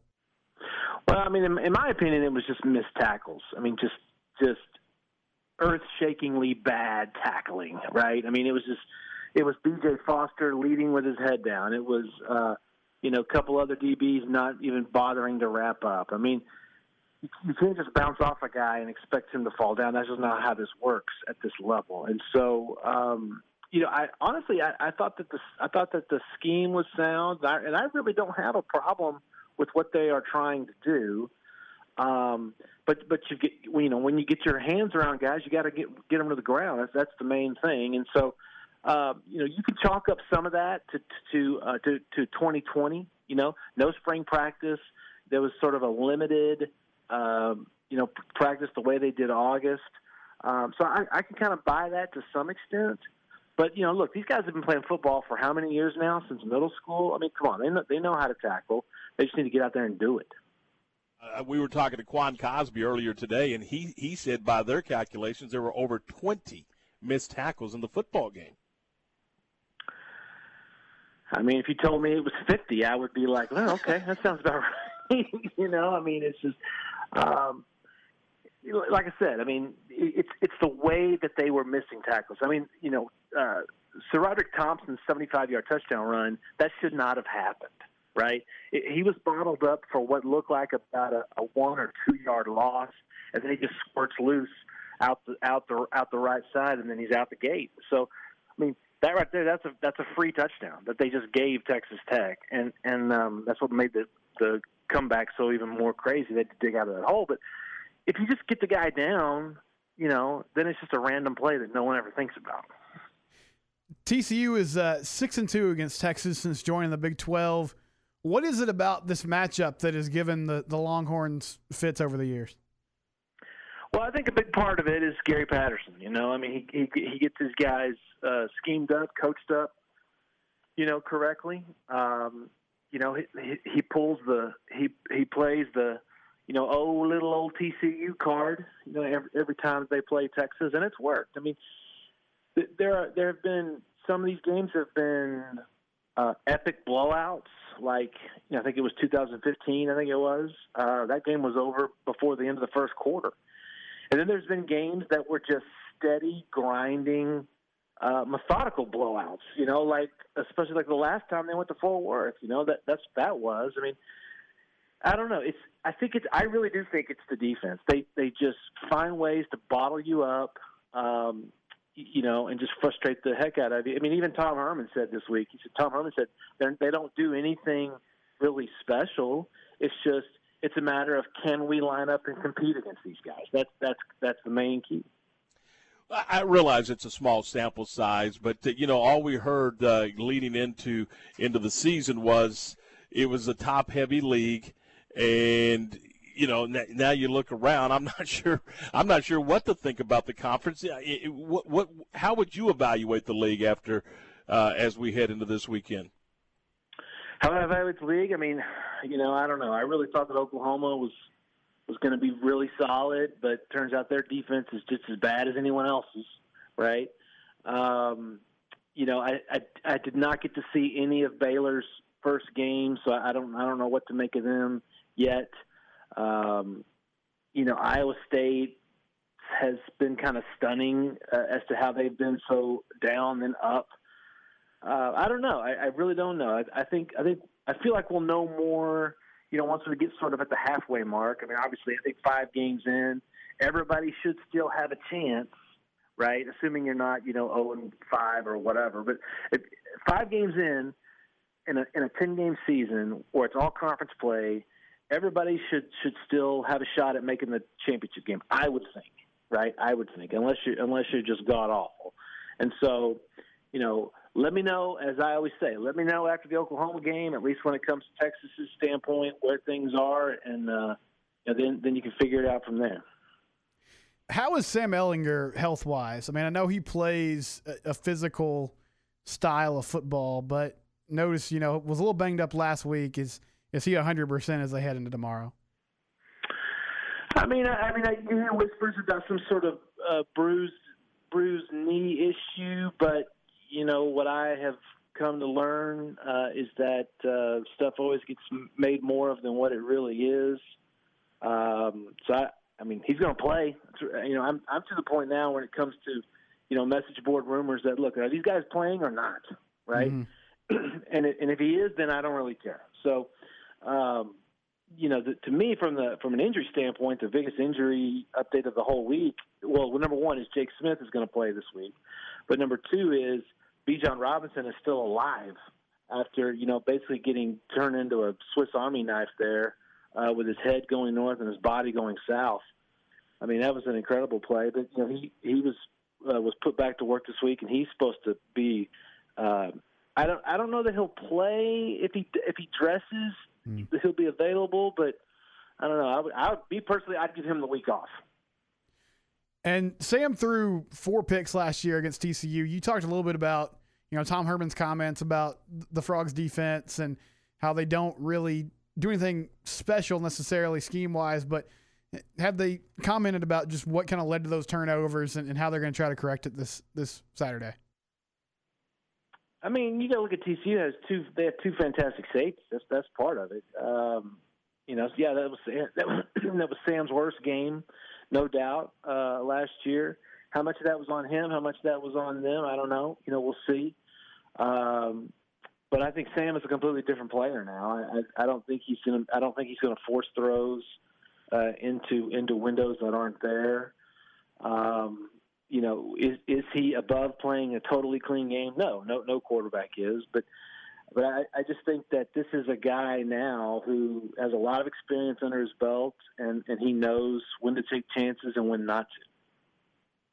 This is Brian Davis from the Austin American Statesman, TCU in Texas tomorrow at 11 a.m. Hey, Brian, we appreciate the time and, and thanks for uh, hopping on with us. You bet, guys. Appreciate it. There he goes, Brian Davis from the Statesman. And, you know, Tom, uh, he talked about it. I don't really know what it is necessarily about.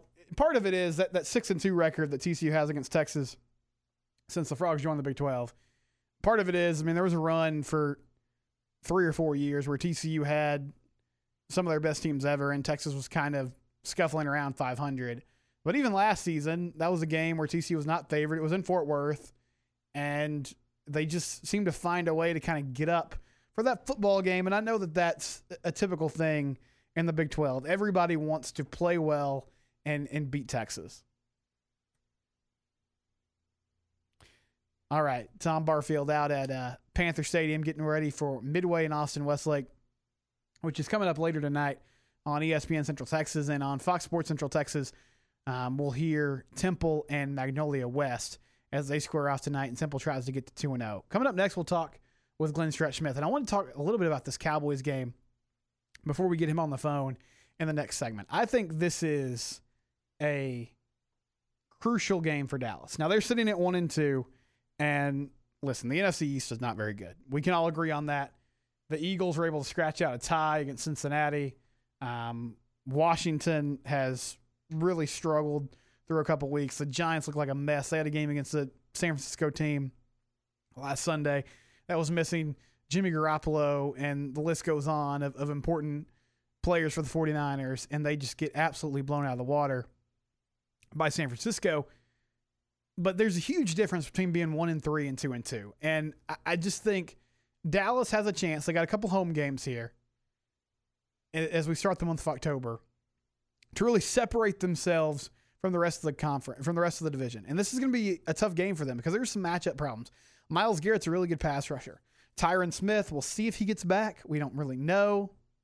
You know, is Brandon Knight going to play the other tackle spot? Are they going to try to kick Zack Martin out there and do what they did last week and have this sort of patchwork offensive line? But this is a huge game for the Cowboys as they get ready to take on a Browns team that looks improved. I mean, Kevin Stefanski is is trying to do something different. He's trying to get this running game going for Cleveland. He's trying to take some pressure off Baker Mayfield. He's moving the pocket. He's rolling him out. He's letting him throw to the tight ends. They're playing a lot of two tight end sets. They're trying to play power football. This is what he did with Kirk Cousins in Minnesota. He took some of the pressure off of him. He he moved the pocket around. He used more high percentage throws to try to get him going, and it worked well. I mean, the Vikings went a couple rounds deep in the playoffs. So Dallas has to find a way to step up and win. They look better. I think they look better under Mike McCarthy. I think this offense has shown that they can really hum when they're not turning the ball over. They've given the ball up way too much, but when they actually hold on to it and, and Dak doesn't throw picks, they've been able to move the ball through the passing game. They can lean on their running game when they have to but they're still one and two, and they're still an onside kick away from being 0 and 3. And you have to find a way to stop beating yourself and close out these games and remain at 500. And even in a division that looks really weak. And yeah, if you go 1 and 3, it's not the end of the world. You can pull yourself out of it. But they could really start to pad that lead in the NFC East if they could find a way to win what's kind of a tricky game at home against Cleveland. Cleveland's better, but this is still a game where Dallas has to take care of business and get things done. This Matt Mosley Show with Stephen Simcox. We'll talk to Glenn Stretch Smith next And then the five o'clock hour, we'll go pretty heavy on the high school football as we get you ready for Midway and Austin Westlake. This is ESPN Central Texas. This high school football coaches show with China Spring coach Brian Bell, brought to you by Benchmark Mortgage, Kristen Clements, Camille Johnson Real Estate, and Triple S Sports. Coach, I guess first of all, just how did it feel to uh, to get back in action on Friday night and get you guys back on the field? Uh, no, yeah, it was it was finally uh, finally fun to play football on a Friday night again. Just taking that week off, I was interested to see how our kids would respond, and uh, they responded well and uh, played with a lot of effort. And uh, we're excited to get back at it again this Friday night. We talked uh, last week about just the challenge, Mexia kind of changing their offense up with a new head coach. It looks like your defense played well.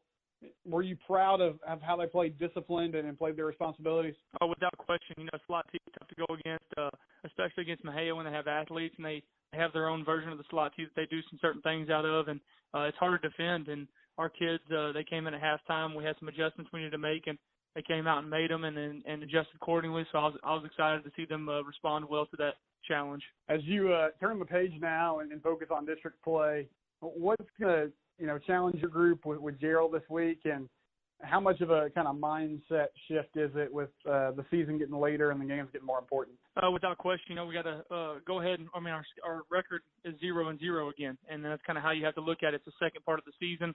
Um, their record zero and zero, and so we kind of have to reestablish um, who we are again as district play continues. So um, we're looking to go out and just try to go one and zero this week. That's our mindset every week. And um, Gerald's a tough ball team, and we're we're just trying to get out there and put our best foot forward.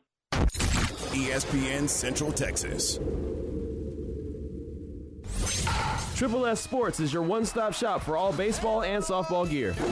They have the latest bats, gloves, balls, and equipment from the names you know and trust Rawlings, Louisville Slugger, DeMarini, Wilson, Easton, Mizuno, Under Armour, and New Balance. Play ball! Triple S Sports can also take care of your team uniform needs with their large selection of the latest sublimated apparel and custom caps. Ask about team, league, and school special discounts. Stop by their warehouse in Waco or visit them at triplessports.com.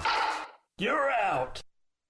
Kristen Clements, a realtor with Camille Johnson Real Estate, has been working in the real estate profession since 2013. Kristen specializes in the greater Waco and surrounding areas. Born and raised in Waco, Kristen is a graduate of Baylor University, and she and her husband and three children currently reside in China Spring. If you're looking to relocate and need a hard-working agent to work on your behalf, call Kristen Clements today, 717 3020, or check her out at CamilleJohnson.com. When shopping for a home mortgage, Benchmark Mortgage, Waco, Central Texas is ready to bring you home, offering conventional VA, FHA, and USDA loan products for purchase and refinance transactions. Our team is committed to providing a first class experience and united by the Benchmark core values success, relationship, dynamic, excellence, and positive attitude. We provide certainty in uncertain times. Benchmark Mortgage, Waco, Central Texas, locally owned and operated by Adam Goldenberg, NMLS number 746474, with 20 years experience. Visit adamgoldenberg.benchmark.us this. Connect, host, work, and play with the Baylor Club. Enjoy an upscale environment featuring chef driven cuisine and space to watch all the action. Discover a private club inside McLane Stadium with all the amenities you've been missing, including complimentary breakfast Monday through Friday, a la carte dining for lunch and dinner, and events for all interests. Members are raving about the wide open spaces and comfortable atmosphere. Contact April or Stephanie at 254 710 8080 to make the Baylor Club your home away from home today. Southwest Sports Medicine and Orthopedics, the team physicians of Baylor Athletics. Our doctors specialize in the diagnosis and treatment of any and all sports related injuries. Celebrating over a decade of service to Central Texas, our doctors are equipped to handle a wide range of issues. Whether it's your foot or ankle, your hand or wrist, knee and shoulder pain, or you're in need of our arthritis and total joint clinic, trust the doctors that Baylor trusts. Southwest Sports Medicine and Orthopedics, our goal is to get you back in the game.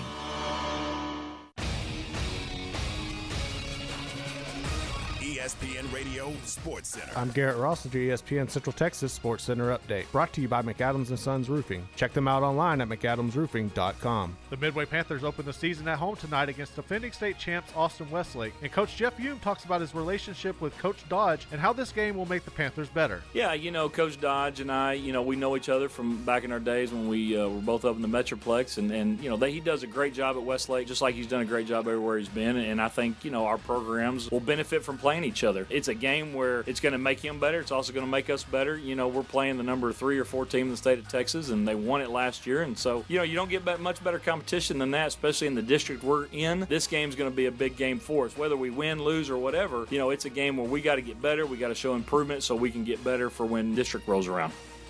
Sports Center every 20 minutes, only on ESPN Central Texas.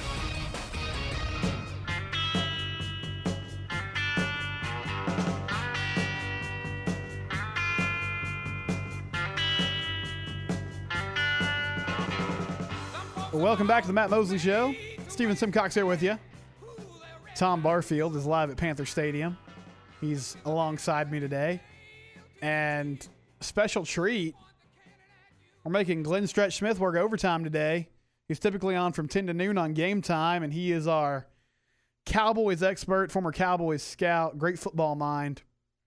Stretch, I was talking in the last segment just about the importance of this game you know, the difference between going two and two and one and three and trying to get a leg up in what looks like a, a, pretty bad division right now. I want to ask you first. You know, Cleveland seems to be making a shift here to more of a power running game with uh, with Kevin Stefanski and Nick Chubb. How do you think that Cowboys defense holds up? We we've seen the issues in the secondary, and I know you've talked about their issues on the interior defensive line. How will they hold up against a team that, that's going to try to, to go right at them in the, in the run game? Well, I, I do think that they'll hold up okay in the run game. I mean, that's the Cowboys' deficiency is has really been in an inside pass rush. It's it's as an edge edge stop running team. I'm saying they've had issues setting the edge so far, and uh, but but I think that plays a little bit into the Cowboys' hand if they're going to try to just bow up and, and, and run at them. I mean, run at Tank Lawrence, run at Aldon Smith. I mean, I, I think the Cowboys are going to get their issues corrected on the perimeter as far as stopping the run. But to me, if I'm the Cowboys, I'm much more concerned about the play action and the opportunity to throw the ball deep to OBJ, Jarvis Landry, and you know, getting Baker Mayfield out where he can do some things with his legs. I mean, we've seen him at Oklahoma and Uh, he's not afraid to run the ball. He'll put it under his arm and take off with it. So I think the Cowboys' bigger challenge is to, uh, you know, not give up big chunks. Don't give up big plays. Try to try to keep your offense on the field and not give up, you know, big plays. If teams want to go down the field and take ten play, twelve play drive, I, I got no problem with that. The problem I have is when you know you're letting guys run, you know, scot free through the secondary, you know, running max protect and two man routes, and you're in cover four, and you let the guy run the post right behind you. That's a, that that's an issue for me, and I hope it's something that Mike Nolan and Jim Tomsula, you know, the defensive staff of the Cowboys can get corrected. Stretch, we uh, we were talking earlier today on our program uh, about the importance of this game, and I, and I, you know, we're early in the year, but still, you're you're you're in a position where you're at home, you're playing a team that quite frankly, frankly, you should beat. And in in in my mind, and I think you agreed that this is this is they're kind of in a must-win mode right here. Yeah, you can't lose this game. I mean, you can't. This is a game that when you look at it in the beginning of the year, and, and, the Cowboys had a, you know, I mean, that's a tough three-game set when you look at it. I don't care that Atlanta's 0 and 3. They shouldn't be 0 and 3. They they they very well could be 3 and 0 we know Seattle, we know Seattle, and we know what the Rams can do. This is a game that you pointed to, and you said, okay, the Cowboys should win this game at home against a, a very average Browns football team. I look for the Cowboys' offense to hit its stride, and I'm talking about hit its stride early. I don't, I don't want to see them go out kind of the way they've done these first three, you know, three games to kind of flop around the first quarter and a half before they hit their stride. I mean, Dallas is the strength of the Cowboys right now is where they're at offensively because you if you want to load up, stop the run with Zeke, that's fine. They've got the speed to go by you. You want to lay back and play coverage, they need to hammer you with that back, and that's exactly what I think Dallas is going to do. They're going to they're going to really try to go and assault Cleveland offensively. Uh, this is a game where I could see the Cowboys again hanging 30, 35 points, and then hoping that their defense can start to make some strides, especially in the secondary. But there's no question, Tom. I mean, this is a big game early in the season for the Cowboys. It'll establish them as the as a team to beat in the NFC East, and then they've got some winnable games from from here. I mean, they're going to play a tough Kyler Murray team, but you've got winnable games coming up on the schedule, and this is where the Cowboys need to start making some hay right here uh, against the Cleveland team that they should handle. Talking with Glenn Stretch Smith, you can catch on Game Time Monday through Friday from 10 to noon. Uh, former Cowboys scout, NFL expert, and and Stretch. Uh, you know, I do the show with Ward White from noon to three, and Ward is an old school football coach, and I think his dream is that everybody in the NFL would just run the veer and just run downhill on everyone. So he is always yelling and, and screaming about Kellen Moore throwing the ball too much. And you just broke down how versatile this Cowboys offense can be. How would you assess the job that, that Kellen's done over the first couple weeks? I know they're, they're throwing the ball a lot, but is that just a factor of, of kind of what the matchup has dictated and what these teams have been giving them early on? Well, I, I, last week there's no question. I mean, I mean they were not they being Seattle were not going to let you beat them running the football. They were not going to they were not going to let Zeke Elliott beat them. It was just that simple. They they had an eight man box. They covered both guards in the center, which is a, it's a bare look, and then they brought the safety down. You you you are you're outnumbered in the box when you do that. And NFL teams, if they want to make you one dimensional, they can absolutely make you one dimensional. Now, I understand what Ward's saying too. I mean, I got that old style football coach in me. I mean, I, you know, my my, my first real job was at Oklahoma. We ran the wishbone through it about three times a game. I mean, we were red ass blocking, cutting guys like boarding house pie, and getting outside and riding and deciding and pitching the football. And I, I love, I love all that too. But the bottom line is, in today's NFL, with the way uh, safeties are, with the size that the safeties are, they can make you one dimensional, and that's what you saw Ken Norton do.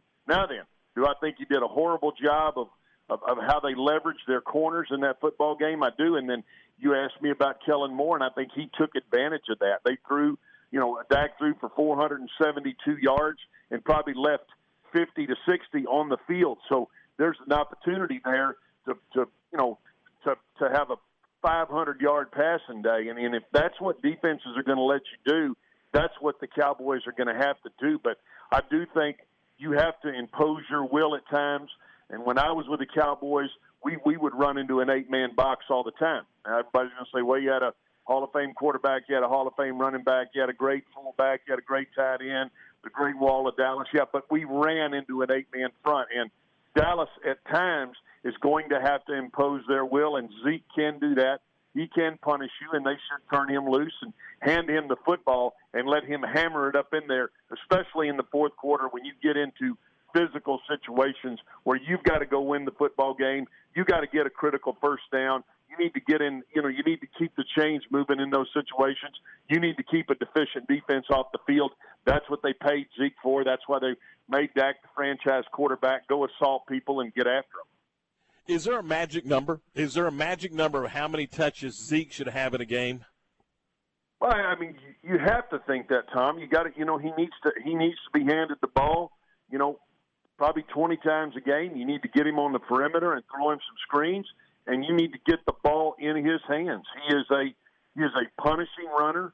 He can take it the distance, and anytime you go into a football game, you should think, hey, number one, I've got to get him his touches. I got to get Amari Cooper his touches. I got to get it to CeeDee Lamb. I've got to take some shots to Gallup. We got a tight end that's starting to develop and Schultz. So they, they, there's plenty of weapons and there's plenty of opportunity to go around. But uh, yes, I, I, I think you've got to feed him. Uh, I mean, that, that what he gets up and does every time he makes a first down, he wants to be fed. I, I'd keep handing it to him. I want to be fed too, stretch, but kind of in a different way. I'm, I'm good at eating, um, you know, food, not really yardage like Zeke does. um, well, all right, all right. Hell, where you want to go eat? I'm I'm, I'm all for it. I, it's on me. Where you want to go? I'll meet you there. I wanted to ask you about this offensive line. So Tyron Smith, I mean, how optimistic are, are you that he could play? And I know they, they kicked Zack Martin out to the outside, and it seemed like that stabilized things a little bit last week. Do you envision them doing that again, or, or do you think they just roll with uh, with one of those swing tackles and, and keep him where he's at? Well, I think Tyron is he is going to play. I, I like the job that the Wisconsin the Biadasz. I like what he did inside. That moved Looney to guard, and that and that like you said, that moved Zack out to tackle. I, I think that's a very uh, that that creates a very good offensive line for the Cowboys. Uh, you got Looney in there that can help Biadasz if you know in, in the read and recognition if they if they have a problem sliding the line or turning the line one way. Uh, even though he's a young guy, uh, but but I hear he's a very smart player. So I, I think the Cowboys will go into this game playing starting Martin at tackle, uh, Looney at right guard, Biadasz, and then Connor Williams, and then Tyron Smith. Now all of a sudden that comes a very formidable that becomes a very formidable offensive line and and something that Kellen Moore and Mike McCarthy can you know can do some things with. And when I say that, I'm talking about when you're running the ball and then you're able to boot and waggle with that big offensive line, you're allowing your speed guys to get down the field and allowing some protection for Dak. Those are the home run shots that the Cowboys need to take, and that's what they need to do. They need to they need to hit more home runs and bite off more big chunks. At the same time, continue to feed Zeke and and, and let him punish them on the inside. Visiting with uh, my partner in crime on the morning or on the uh, mid-morning program, game time every weekday, ten to noon, right here on ESPN Central Texas, and and uh, not only are the Cowboys in action on Sunday, but uh, the Texans. Let's let's switch gears and talk a little bit about the Houston Texans uh, stretch. Uh, this this boy, that's a program that uh, you, you scratch your head when you look at what they're doing. Yeah, and and, and how they're doing it. That, that that's the thing too. I mean, I mean, you know, the, the O'Brien wanted to be the the GM. He he, you know, he pretty much pushed Rick Smith out the door. Then they brought in Brian Gaine, who was here with the Cowboys. I don't even know that he made it a year. You look at some of the personnel moves they've they've made, getting rid of DeAndre Hopkins, getting rid of the left tackle Brown, who's really turned into a staple at Seattle, uh, trading for Laremy Tunsil, and Tunsil's a good player, but uh, you know the the Texans defensively, they're they're, they're a little bit of a mess too. Uh, they, you know, Romeo Crennel's kind of gone up, taking more of an upstairs role, and they they promoted from within, and you know, Bill O'Brien's been a big promote from within guy he wants his guys around, but unfortunately, right now, that's not a that, that's not an offense that's very good, an offensive line that's very good. I mean, they're, not running the football at all. I mean, they've got a franchise quarterback. They got Cooks. They got Stills. They've got some Fuller. They've got some guys that can run outside. They can't protect, nor can they run the ball very well. So the Texans are that that's a football team that's that's a mess. I, I, and I think really they're a mess on both sides of the of, of the ball, not only with their offensive line but defensively. I, Cowboys' deficiencies, you know, have, have been on one side of the ball, but the Texans, I, I, I can't put my finger on why Bill O'Brien has not been able to to, to do a better job with the talent that he's had. Uh, he's, you know, he got rid of.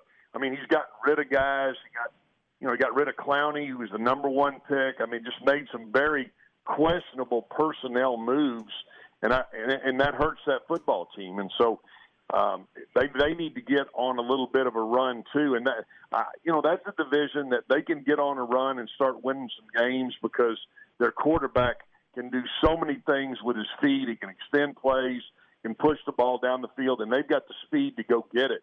Uh, I, I'm scratching my head too at why the Texans are playing so poorly right now and have gotten off to such a poor start. Quite frankly, a, a little bit like the Cowboys. I mean, if there's two teams that I could point to in the NFL that absolutely needed preseason, it's the Dallas Cowboys and the Houston Texans. Both of those teams needed preseason football, and all you got to do is look at their records and look at their first three games to be able to recognize, boy, did they miss preseason. Staying with that Texans topic, uh, a guy that they were rumored to, they were going to you know, bring him in and, and take a look at him was Earl Thomas. And Stretch, what does it tell you when a guy like Earl, who who has a resume, I mean, has some championship pedigree, just can't get on, just can't get a job anywhere, and is really not even getting looks from from teams across the league right now? Well, I went back and we talked about this on the show too. I went back and looked at a few games last year of Earl, and you know, Earl initially was a very um, you know, he, he's always been a very physical player, but he had Kam Chancellor back there with him. He kind of had somebody that would correct and be able to correct some of his uh, some of his mistakes. Earl's a gambler. When he plays, he'll make a big play here or there, but he'll also get beat a bunch. And and so he gambles a lot in in in, in guessing and trying to read and recognize jump routes and do some of those things. You combine that with the fact that it's not going to be cheap to bring him in, and then I think the the, the glaring issue with him right now is, is he's you know the, the word is he's a little bit of a locker room lawyer, and when you've got teams that that don't have a, a real great leadership already in the locker room, whether that be the Texans, the Cowboys, uh, you know, or, or you don't want to disrupt what you have in the locker room right now. The the, the risk reward becomes too high to bring a guy like like uh, like you know Earl Thomas in, and I think that's what you're seeing, and that's why he's you know that's why he's on the streets right now. People don't want to take that they don't want to take that risk of bringing a guy in that's not good in the locker room that may you know may may jump or try to jump a coverage, get beat over the top, cause you a loss, and then it you know it, it kind of goes downhill from there. So I think there's a reason that he's out there, and that's that that would be my guess of what I saw watching him last year, and then what I hear around the league as far as you know issues he's having in the locker room. Chatting with uh, Glenn Stretch Smith. He's on game time from 10 to noon, Monday through Friday with Tom Barfield and Garrett Ross. One more Cowboys question for you, Stretch. Uh, I've just been amazed. I know Aldon Smith was an incredible pass rusher, you know, when he was playing in the league consistently, but four years out of football and, and just coming in and leading the league in sacks right now. What do you see from him when you turn on the tape? And I mean, just how I guess astounded are you that he's been able to uh, pick up basically right where he left off through the first couple games yeah, of the he, season? Yeah, he's very comfortable in this defense, and I say that because you know this defense requires you to sometimes get in a two point, sometimes you get your hand in the ground and rush. He's the right build, he's the right length. Uh, you, you know, he's got something to prove. I think he's put on he's put on probably 25 or 30 pounds, so he's he's able to create some momentum with a bull rush. Uh, uh, uh tackles hate that when you bull rush them. Then you got a counter move off of that, and you combine that with the fact that he's long. I mean, and I'm saying long because he can reach, grab you, and and and, and get inside. He can. He, he's really quick.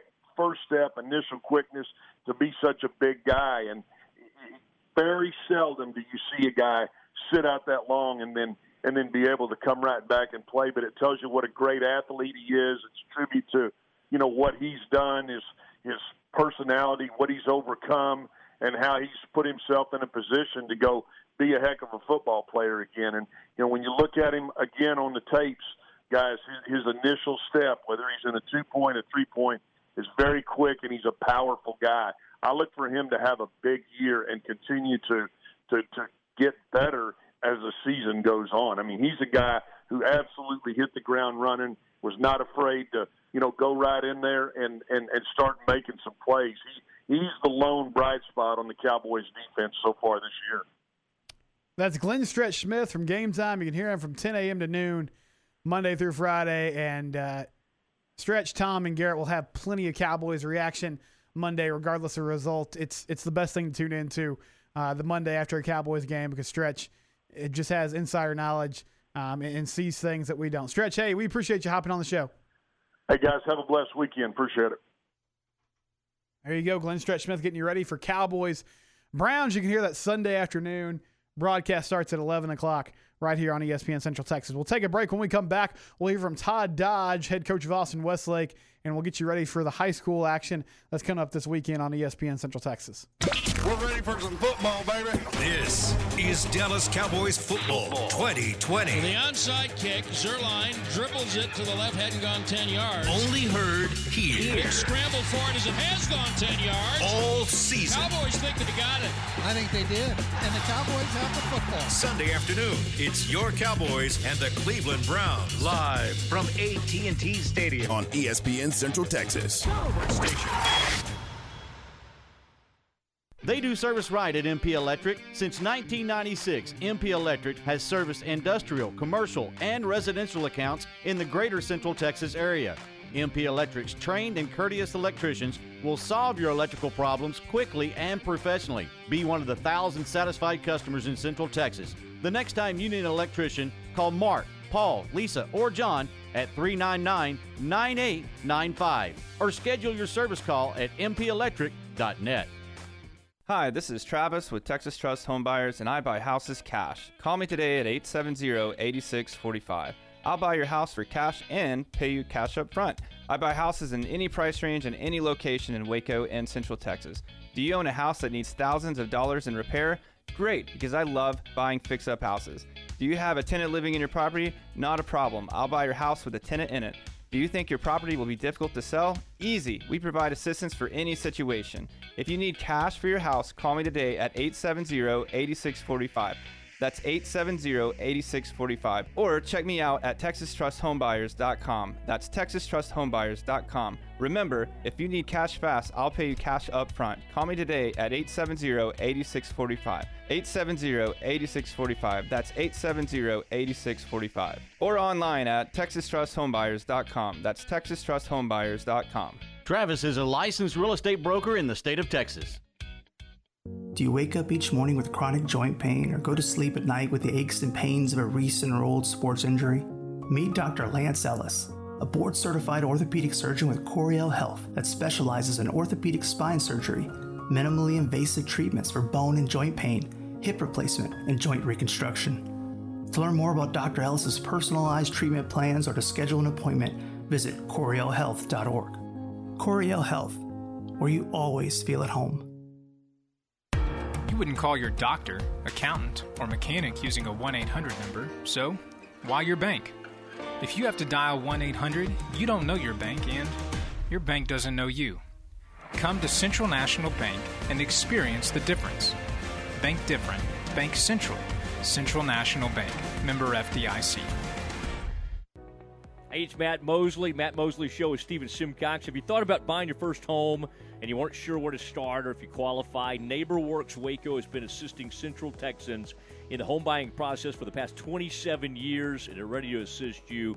Not enough money for down payment or low credit score? NeighborWorks Waco has programs that help you improve your credit score and they help you get the best loan with the least out of pocket expense.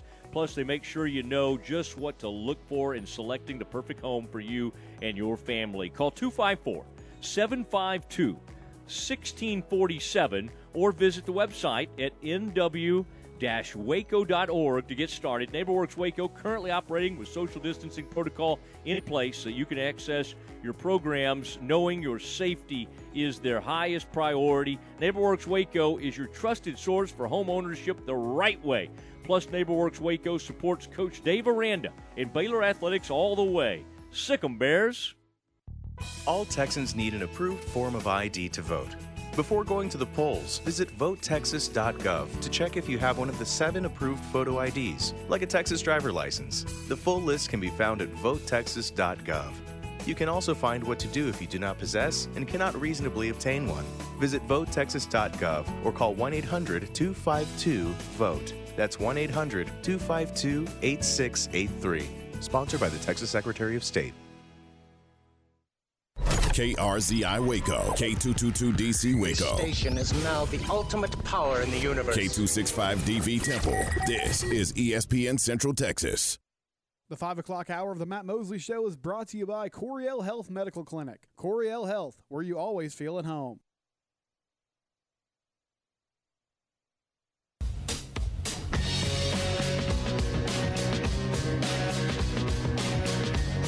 Well, welcome back to the Matt Mosley Show. Stephen Simcox here with you. Tom Barfield with me as well. Tom will come alongside me here in a few minutes and talk some more high school football as we inch closer to uh, kickoff on Friday night. But wanted to let you hear this. Here's uh, Austin Westlake head coach Todd Dodge. He was on game time with Tom Stretch and Garrett on uh, earlier this week as they prepare to take on Midway tonight. You have a dandy in, your fold right now as as your starting quarterback in in Klubnik. um, is a guy that we uh, that we played a bunch as a sophomore on our state championship team last year. Um, it was a uh, an interesting year. I, w- I wasn't ready to uh, name a starter on uh, on week one, and so we kept playing. We played three guys for the first six or seven weeks, and uh, literally just every two series, and it, that usually doesn't work out, and I'm not a huge fan of it, but it did for us. And uh, but what it did is allowed me to get some real quality uh, experience for a sophomore. And uh, so, you know, we've got, you know, kind of the equivalent of a returning starter, you know, coming back. What are some of the intangibles that he brings to to the football team? Well, you know, he's just really uh, so versatile um, as an athlete. Um, very, very athletic guy. That's a that's a passer first, uh, which I like about you know you, you know you use the word dual threat, um, but he is definitely a guy that uh, that works his craft as a passer. Uh, he's a, he's been an outstanding track guy for for a while. He's still a young athlete, but you know he's a you know he's a quarter miler, 200 meter kind of guy, triple jumper. So he's pretty twitchy. Um, and you know when you I, I like him because when you game plan, there's not a whole lot you can say. Well, I can't do that or I can't do this, you know, uh, because of his athleticism. Coach, regardless of the fact that y'all are defending state champions, do y'all play with a target on your back every game just for the simple fact of the legacy surrounding Westlake? I think so, and I, you know, and um, been at places like that before, um, and, and and I I really encourage our players to understand that, to not never be naive uh, that um, that that's not going to happen. I think that kind of gives us an extra uh, layer of focus uh, from the standpoint of we don't ever want to get ambushed because we got full of ourselves or we think we've arrived. You know, because there's a lot of that word used, uh, defending state champs and the reigning state champs. Well, I try to uh, remind our players all the time we're entitled to nothing. You know, uh, yes, uh, we a lot of us were a part of a state championship team, but this is the 2020 team, and we've got to go make our own deal um, as we go through the year. Talking with Todd Dodge, the head coach of the Chaparrals, Austin Westlake coming to town to take on the Midway Panthers uh, this Friday night. Coach, in in a year that is just bizarre to say, I guess is the only way to, to describe it. What was it like yeah. for you and your staff and your football team to watch some of the smaller classifications, one A through four A, get started? And in fact, get to basically almost mid season before you were able to get on the football field. I watched as much as I could. I'll be honest with you. Um, I actually have been very tempted to go catch a game, you know, on a Friday night. But I thought, you know, I'm, I'm asking my kids to stay away from uh, crowded areas, so I needed to also. But I mean, everything I could get on TV, uh, you know, here in the Austin area, that there's a game of the week, you know, and uh, so I, I've been watching as much as I can. I think I'm just like anybody else. I'm a, I'm a tremendous fan of the game of football, and I.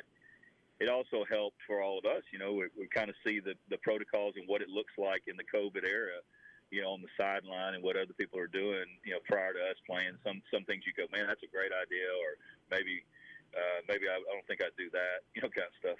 What did you take away from y'all's first game with uh, Schertz Clemens? Well, I took away that I've got a team that absolutely loves the game of football so far. I, that's one, the one thing I know about them. Um, they were, it was the third uh, opening opponent that we had. We started out, we were going to open up with my son's team, mm-hmm. uh, Southlake Carroll, uh, in the kickoff classic deal. Then it was Highland Park. And Then it was Schertz Clemens. So our kids just never. I mean, it, the whole deal was okay. That's unfortunate, but who's who's next? You know, kind of deal. We just want to play football was the attitude, and right. um, I was, you know, the one thing uh, we played pretty well for a, for a first game in all three phases. We just, you know, we want to maintain. Uh, I want to make sure that they understand that we did some really good things and we can learn from that. But we made a ton of mistakes too, and um, constantly remind, remind our team to stay hungry, stay humble. One of the things that we were talking about uh, in, in preparation for the broadcast is, yeah, your offense has always gotten a lot of accolades, and rightfully so. But man, when you limit your opponent to seven points, you're giving yourself a great opportunity yeah. to win. Well, uh, eight years ago, I made uh, probably the best hire that, that maybe I've ever made, and I've been fortunate to to have some great assistant coaches. But I was coaching at Marble Falls. Uh, at, I spent five years in college, and I wanted to get back in the high school game, and took the job there. And, um, you know, that first year, I mean, we the one thing we could do was move the football on people. You know, we couldn't stop anybody that first year, but we could move the ball on people. We played Leander, young defense coordinator named Tony Salazar. I mean, they just throttled us. You know, I was like, gosh almighty, who is that guy? You know, and uh, so I, I researched him. I needed to make a change at defense coordinator. I researched him and found out who he was and asked him to come over and visit with me. And next thing you know, I've, I hired him, and we've been together for going on nine years now. And uh, I tell you what, he is uh, he is one of the up and coming superstars in our profession. Hey, Coach, uh, we're up against the clock, and I know you are too. And I appreciate your time, and I look forward to seeing you on Friday night when you come uh, when you bring your team to town to take on the Panthers. I appreciate y'all having me on. Y'all have a great week. That's Todd Dodge, and his team is getting ready for uh, a matchup with Midway tonight at Panther Stadium, and you can hear that right here on ESPN Central Texas, your home for Midway Panther football all season long. And I'm joined again by uh, Tom Barfield, who's been rolling alongside me today on the Matt Mosley Show. Tom, I guess just kind of looking back to last week, what stood out to you about Midway and, and that kind of controlled scrimmage environment uh, that, that you saw last Friday night? Well, from the positive side, I, I really like the way that Garrett Childers uh, led the offense and, and, how he threw the football. He had, I think, a 69 yard strike in the football game to uh, Jared Moore for a touchdown and, and, and really conducted the offense and led the football team and making his first uh, his first start after winning the job. So I really liked what, what Garrett Childers was able to do, and, and then the one-two punch in the backfield, Jaden Johnson and Demir McDonough. Uh, you know, there I, I, I think most of the time there's it's going to be one or the other, but I think obviously they're going to have some opportunities where they're in the game together to kind of to kind of throw the defense off. So uh, they were able to do some nice things and uh, and you know try, try to build some cohesiveness uh, within that offensive unit. But it started with uh, Garrett Childers and what he was able to do as the starting quarterback. And Speak, and speaking of starting quarterbacks, uh, Cade Klubnik from uh, from Austin's Westlake High School. Now that he he's he's having a he's having a good run. I think he got another offer today. Uh, Garrett was telling us, and so this this guy's had uh, he's got a lot of opportunities to uh, to go to the next level and play at the next level. And you know, in their win over Clemens, he was 15 to 20 for 167 yards, and he also ran it uh, eight more times, averaging nine yards a carry. He can fly. And we were talking about um, just this matchup in general earlier in the show and how Coach Hulme is never afraid to, to schedule somebody. And it's no surprise that Westlake has a great quarterback, as you just detailed there. But what do you think Coach is looking for? I mean, obviously, you want to win every game you play. You're, they're going to go out there and compete and, and, try to win. But what is he looking for as they kind of kick off non-district play tonight? Well, particularly for some of the younger guys that don't have the varsity experience, he wants them to understand what this is about. He wants them to understand what Friday night looks like, with the speed of the game, and and uh, in, in, the high caliber of competition. Westlake will present that high caliber of competition, defending state champions, number three or four in the state, depending on who you're who you're reading. And uh, you know that's what you're going to see Friday night in and Friday night out when you get into district play when you're playing the likes of Duncanville and DeSoto and and Cedar Hill and all those guys. I mean, you're going to play high caliber competition, so why not play it in non-district so uh, so everybody can see exactly what it looks like. That's right, and man, it, it's crazy that we're that we're just now getting to this point. Uh, we we talked with Coach Hulme and even Coach Stewart the past few weeks about how this long layoff kind of affected them.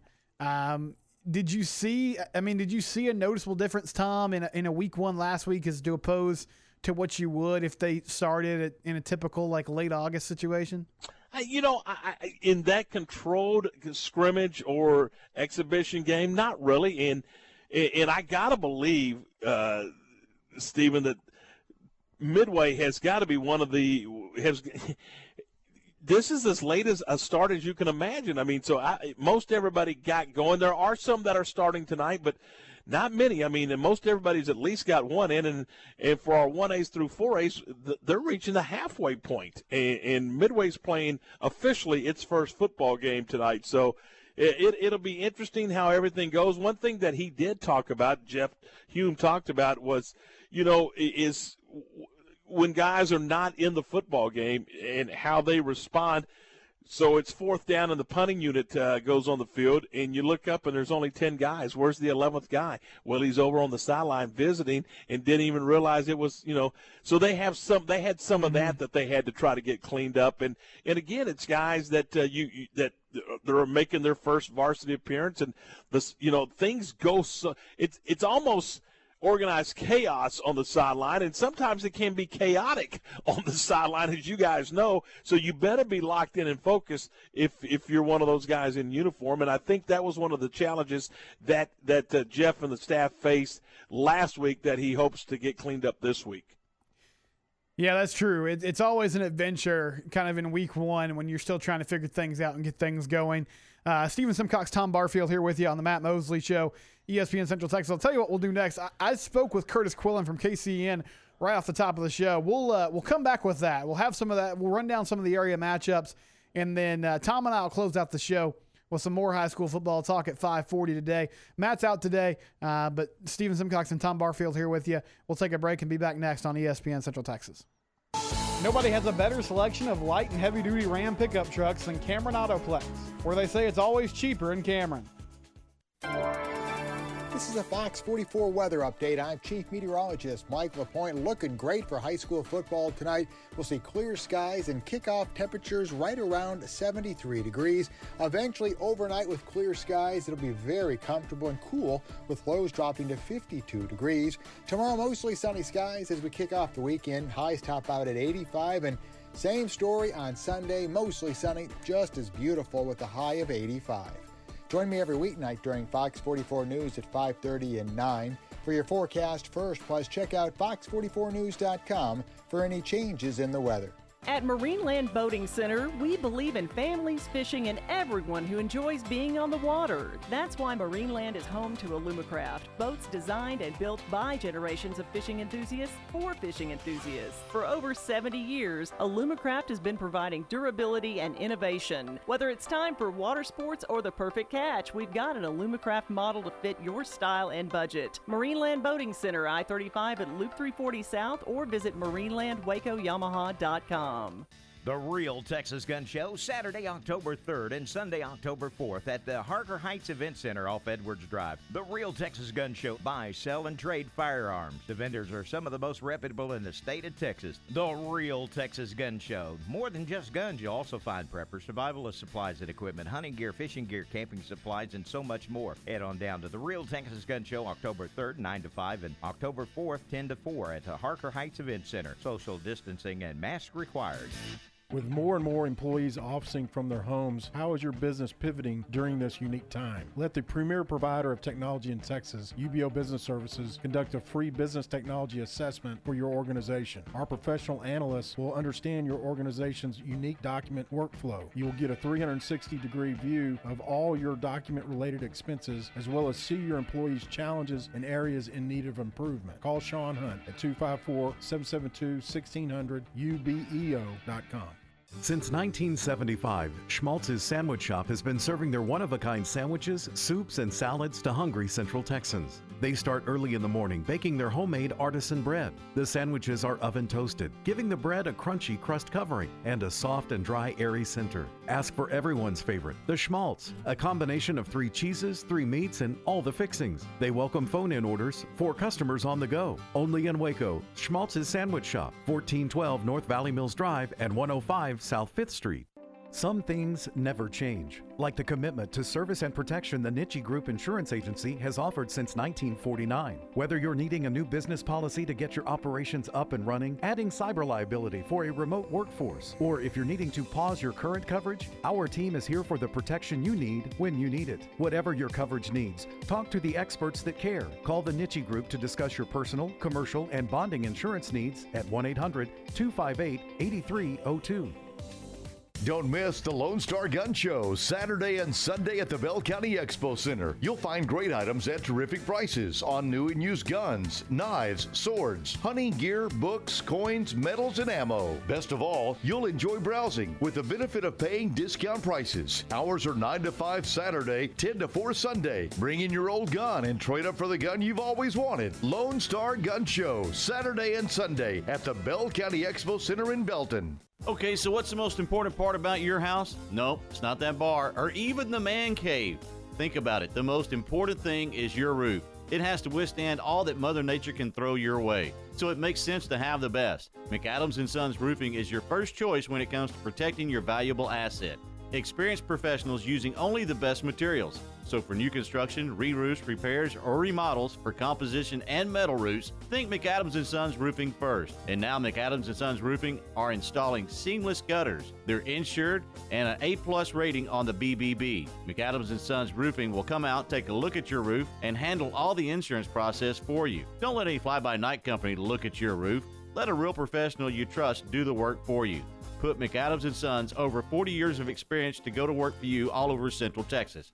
Check them out online at McAdamsRoofing.com or give them a call at 254 799 2949 because you don't want a kid with your house's lid. The right call can make all the difference on and off the field. Hi, I'm Mark Stewart with Bird Kultgen Ford.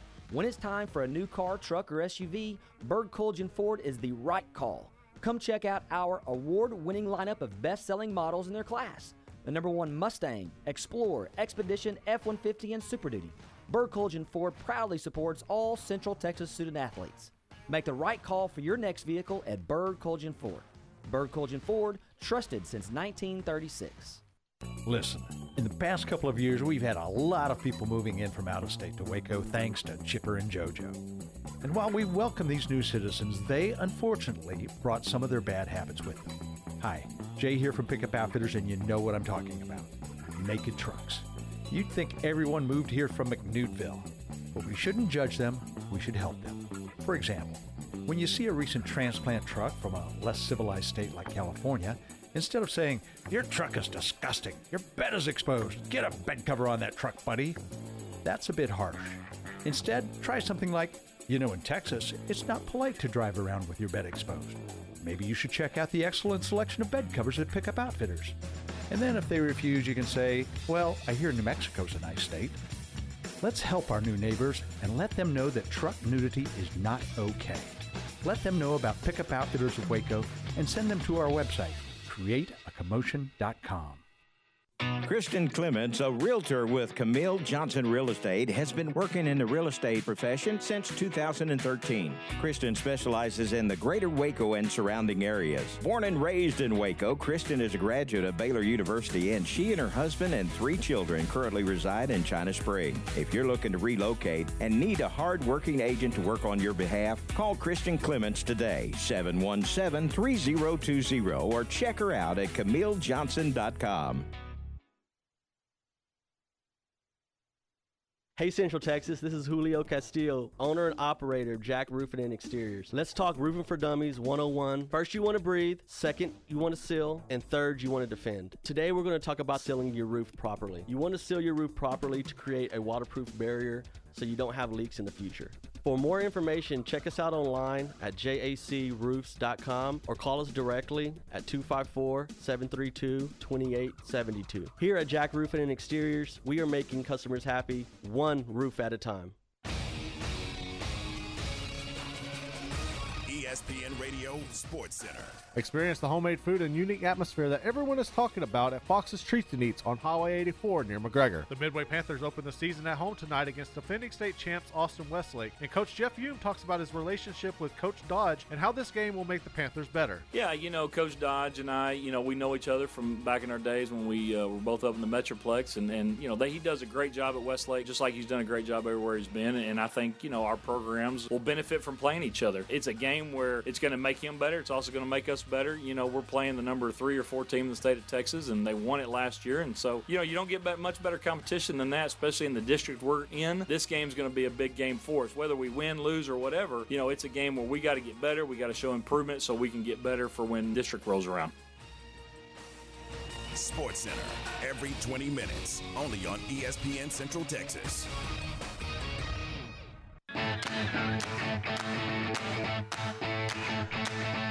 523, 23 minutes after 5 o'clock. Welcome back into the Matt Mosley Show, starring Stephen Simcox. I'm Tom Barfield, pinch hitting for Matt Mosley on this Football Friday afternoon, and we are joined on the program by the voice of the Texas Longhorns. We welcome into the program Craig Way. Craig, good afternoon. How are you, my friend?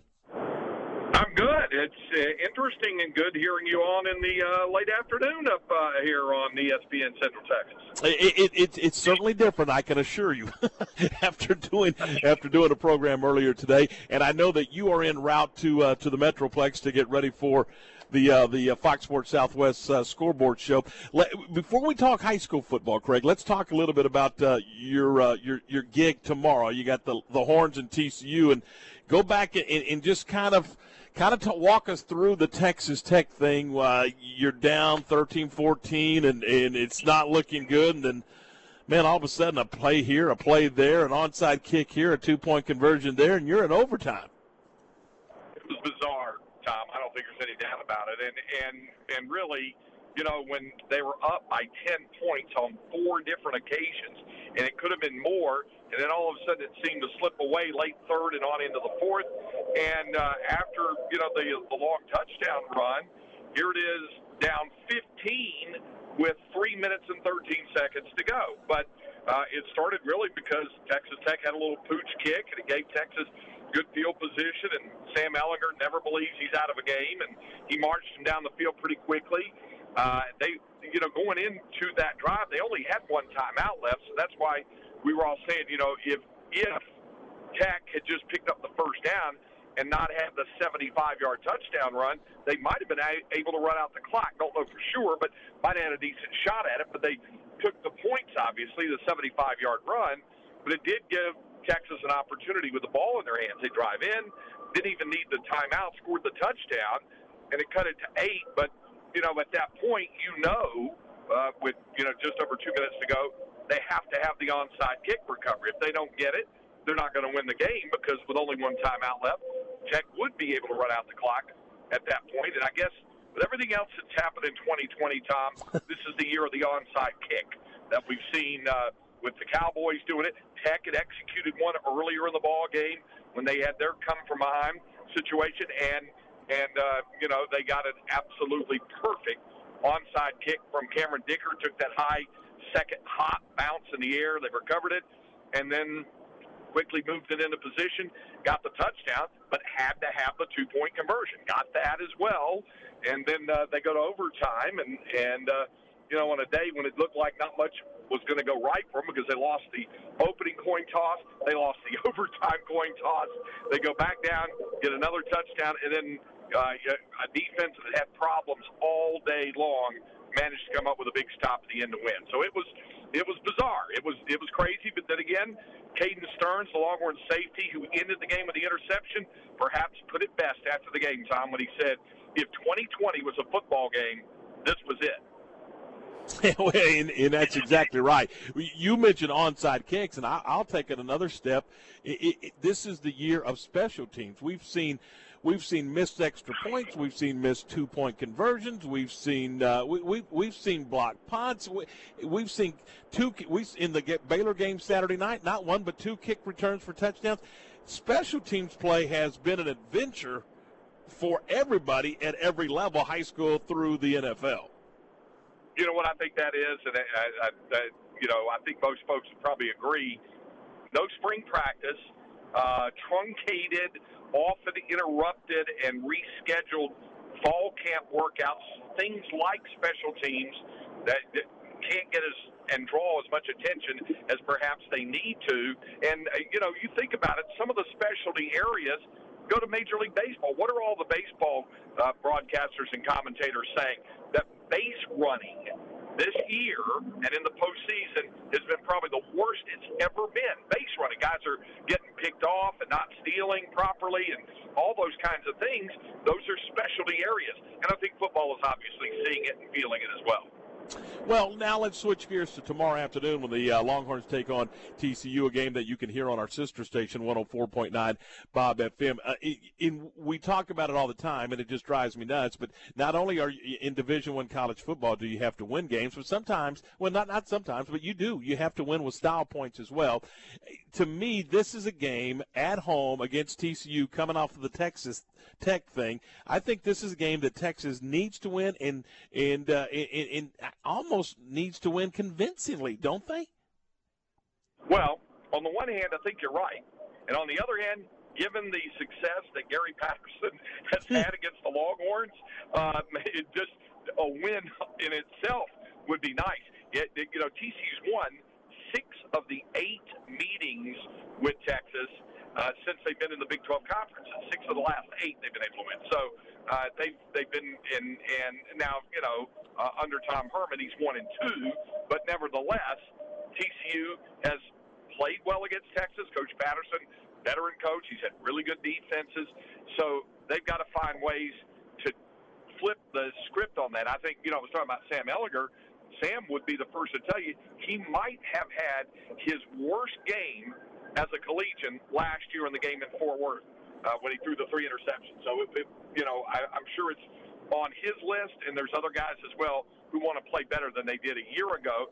It is a TCU team that dropped its season opener at home to Iowa State. They're young in the defense, but they're also very talented, and they do have two of the best safeties uh, in the country, a best safety coming. And, and Max Duggan, to be a sophomore quarterback with a heart condition, came off the bench and kind of rallied him back, and he had a great game as a freshman against Texas last year. So there's definitely marks on on their call sheet, so to speak, that they've got to make sure to button up if they're going to win the game tomorrow.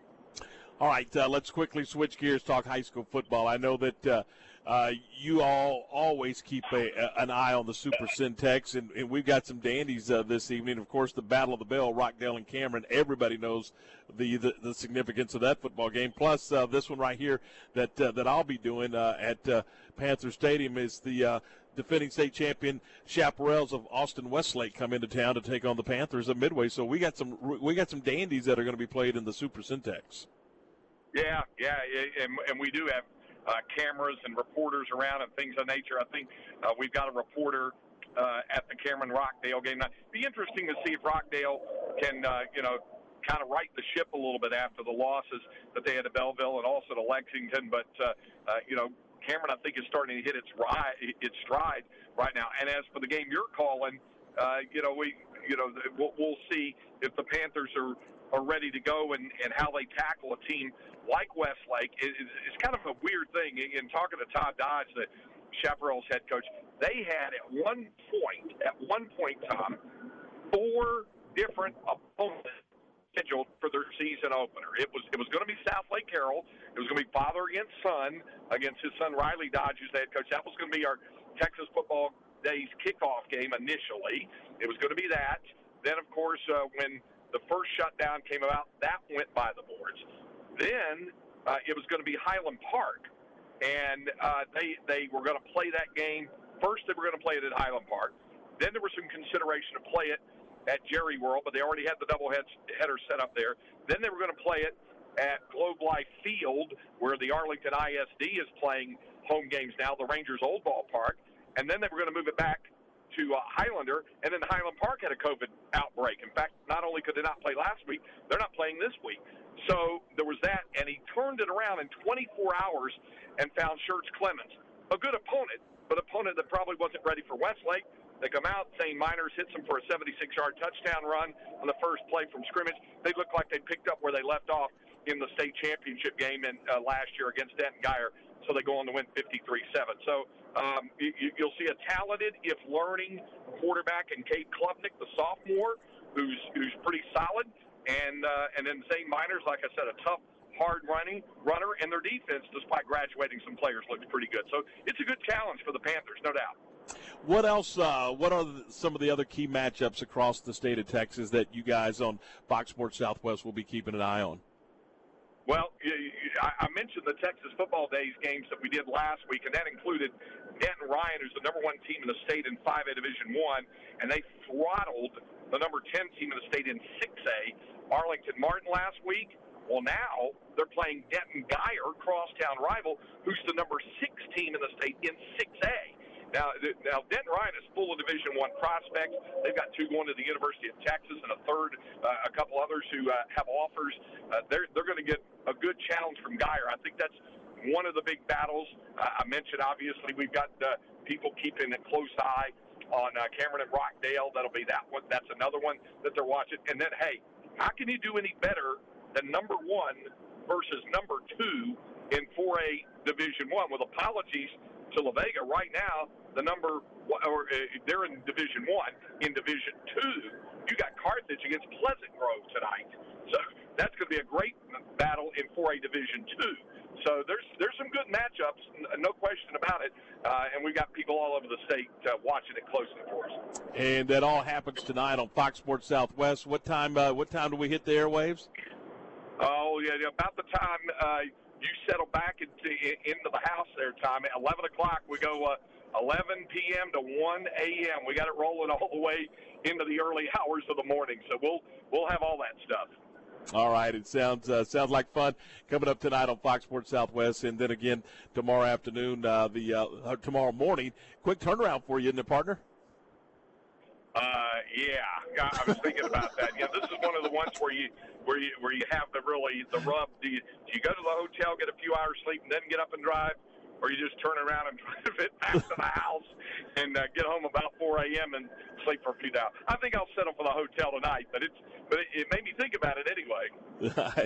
All right. Hey, be be safe. Drive carefully on your way to the Metroplex, and we appreciate the time. We'll talk to you soon. You bet, Tom. Have a good call tonight. All right, we'll do. That's Craig Way, the voice of the Longhorns, and the, really the voice of uh, the UIL, as he will uh, be on the on. He's on the call for all those state championship games. It's amazing how well that he can put all that together and do five, six, seven games in about a three-day window, and uh, it's just. Uh, but he gets it done. So there you go, and he'll be on the uh, on the television program tonight. All right, it is 5:35, 25 away from six. This is the Matt Mosley Show. Start. Stephen Simcox. We're going to step aside. We're coming back with more in just a moment. This high school football coaches show with Crawford head coach Greg Jacobs is brought to you by Benchmark Mortgage, Crawford Athletic Booster Club, MP Electric, Security Bank of Crawford, TFNB, your bank for life, and Star Tex Propane. Coach, y'all had a bye last week before starting district play. How did you spend your Friday? Well, after uh, after we met with the kids, we had an opportunity to go watch some of our district opponents for the uh, upcoming season. So that was a good good opportunity to see uh, see some other teams in action. Do y'all approach district play different than non-district now that these games determine whether you make the playoffs or not? I think we put a little more emphasis on uh, on uh, our fundamentals. Uh, we focus more on uh, trying to eliminate as many mistakes as we can, obviously, because district play is the most important part of the season up to that point. So, yeah, we uh, we we put a lot more emphasis on those things uh, going into districts. You host Tolar this week. Did you see anything different from the Rattlers on film after their win against Valley Mills on Friday? Yeah, they're much improved over the last three weeks. They're a young team, but uh, they're beginning to put uh, a lot of things together, and uh, uh they're getting better. And so it's going to be a challenge for us. ESPN Central Texas. TFNB Your Bank for Life supports high school football in Central Texas. Find out why more Central Texans are making TFNB their bank for life. Sign up for our Edge checking and savings accounts and earn interest, cashback, or free digital downloads. With five locations, managing your money has never been easier. And check out the new bear statues at our downtown Waco location across I 35 from Baylor. TFNB, your bank for life. Member FDIC. Cold weather is coming, and it's time to fill your propane tanks. StarTex Propane provides the best propane service in Central Texas, and they have special pricing and programs for your household needs with their Keep Full program. With the Keep Full program, they periodically check and fill your tank. And of course, service techs show up with masks, gloves, and social distancing. They can also install gas logs for your fireplace, and they carry indoor propane heaters. Check them out at StarTexPropane.com or on Facebook. StarTex Propane. Security Bank of Crawford offers the citizens of Bell, Bosque, Coryell, and McLennan counties competitive rates on a variety of commercial and consumer deposit accounts, plus certificates of deposits in ranges of 30 days to 5 years. And Security Bank of Crawford is also here for commercial, consumer, and real estate loans. So if you live in Bosqueville, China Spring, Clifton, Crawford, Evant, Oglesby, Prairie Chapel, or Valley Mills, do yourself a favor and check out the friendly employees at Security Bank of Crawford. Member FDIC and Equal Housing housing lender. The Crawford Booster Club is a nonprofit organization that supports all Pirate and Lady Pirate athletic teams. Through the sale of Crawford apparel and a spring fundraiser, they're able to purchase needed items and products that are typically not in the school athletic budget. The Crawford Booster Club is proud of all the high school and junior high athletic teams, including football and baseball, boys and girls basketball, tennis, cross country, track and field, and golf, and girls volleyball and softball. They encourage all Crawford residents to go to the games, both home and on the road, and let the coaches and student athletes hear your support. When shopping for a home mortgage, Benchmark Mortgage, Waco, Central Texas is ready to bring you home, offering conventional VA, FHA, and USDA loan products for purchase and refinance transactions. Our team is committed to providing a first class experience and united by the Benchmark core values success, relationship, dynamic, excellence, and positive attitude. We provide certainty in uncertain times. Benchmark Mortgage, Waco, Central Texas, locally owned and operated by Adam Goldenberg, NMLS number 746474, with 20 years experience. Visit adamgoldenberg.benchmark.us. They do service right at MP Electric. Since 1996, MP Electric has serviced industrial, commercial, and residential accounts in the greater Central Texas area. MP Electric's trained and courteous electricians will solve your electrical problems quickly and professionally. Be one of the thousand satisfied customers in Central Texas. The next time you need an electrician, call Mark, Paul, Lisa, or John at 399 9895 or schedule your service call at mpelectric.net. ESPN Radio Sports Center. Experience the homemade food and unique atmosphere that everyone is talking about at Fox's Treats and Eats on Highway 84 near McGregor. The Midway Panthers open the season at home tonight against defending state champs Austin Westlake, and Coach Jeff Hulme talks about his relationship with Coach Dodge and how this game will make the Panthers better. Yeah, you know, Coach Dodge and I, you know, we know each other from back in our days when we uh, were both up in the Metroplex, and, and you know, they, he does a great job at Westlake, just like he's done a great job everywhere he's been. And I think, you know, our programs will benefit from playing each other. It's a game where it's going to make him better. It's also going to make us better. You know, we're playing the number three or four team in the state of Texas, and they won it last year. And so, you know, you don't get much better competition than that, especially in the district we're in. This game's going to be a big game for us, whether we win, lose, or whatever. You know, it's a game where we got to get better. We got to show improvement so we can get better for when district rolls around. Sports Center every 20 minutes, only on ESPN Central Texas.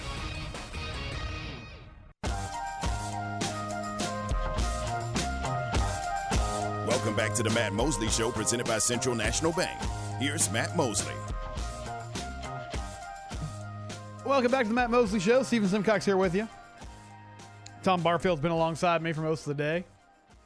Matt's out today, but we hope to have him back soon. Coming up next, or actually, we'll have about an hour in between the show and high school football, but Midway's going to take on Austin Westlake, and you can hear that right here on ESPN Central Texas. Temple taking on Magnolia West.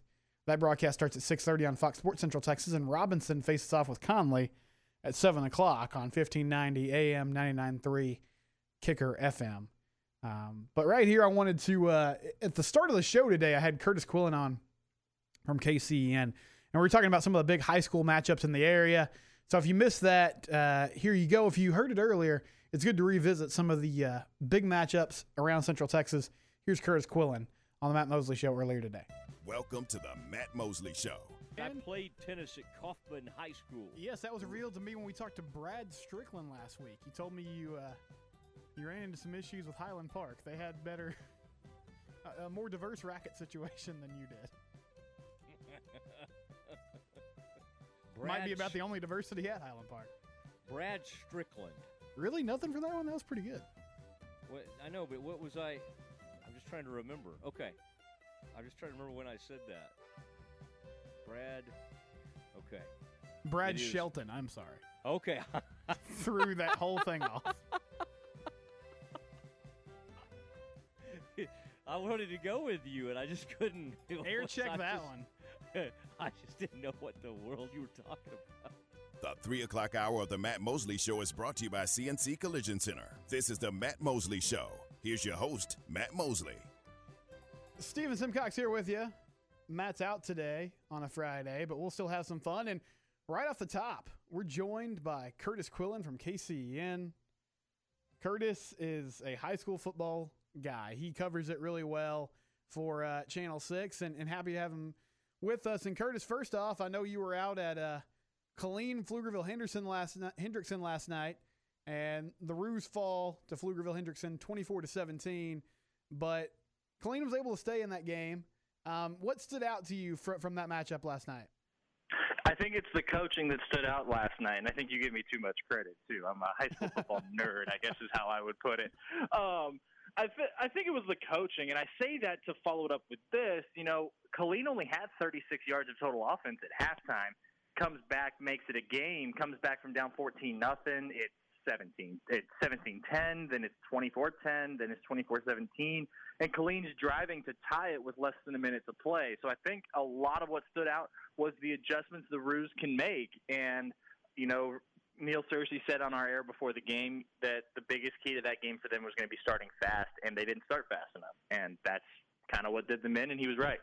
Um, they started as about as fast as you could against Georgetown Eastview uh, Friday night last week, and it, and it worked well. They'll have to start fast against an improved Waco High team next week, but um, I think they're I think that they're going to be fine in contending for a playoff spot in that district. That's a uh, that was a solid effort there in the second half, but they can't have many first halves like what they had last night.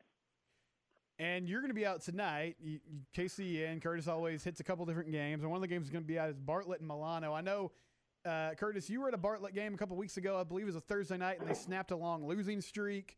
It, it's been kind of a struggle for them the last few weeks. And Milano has one win as well. What do you expect uh, in that game this evening? I really want to see who's going to have the bigger defensive struggle.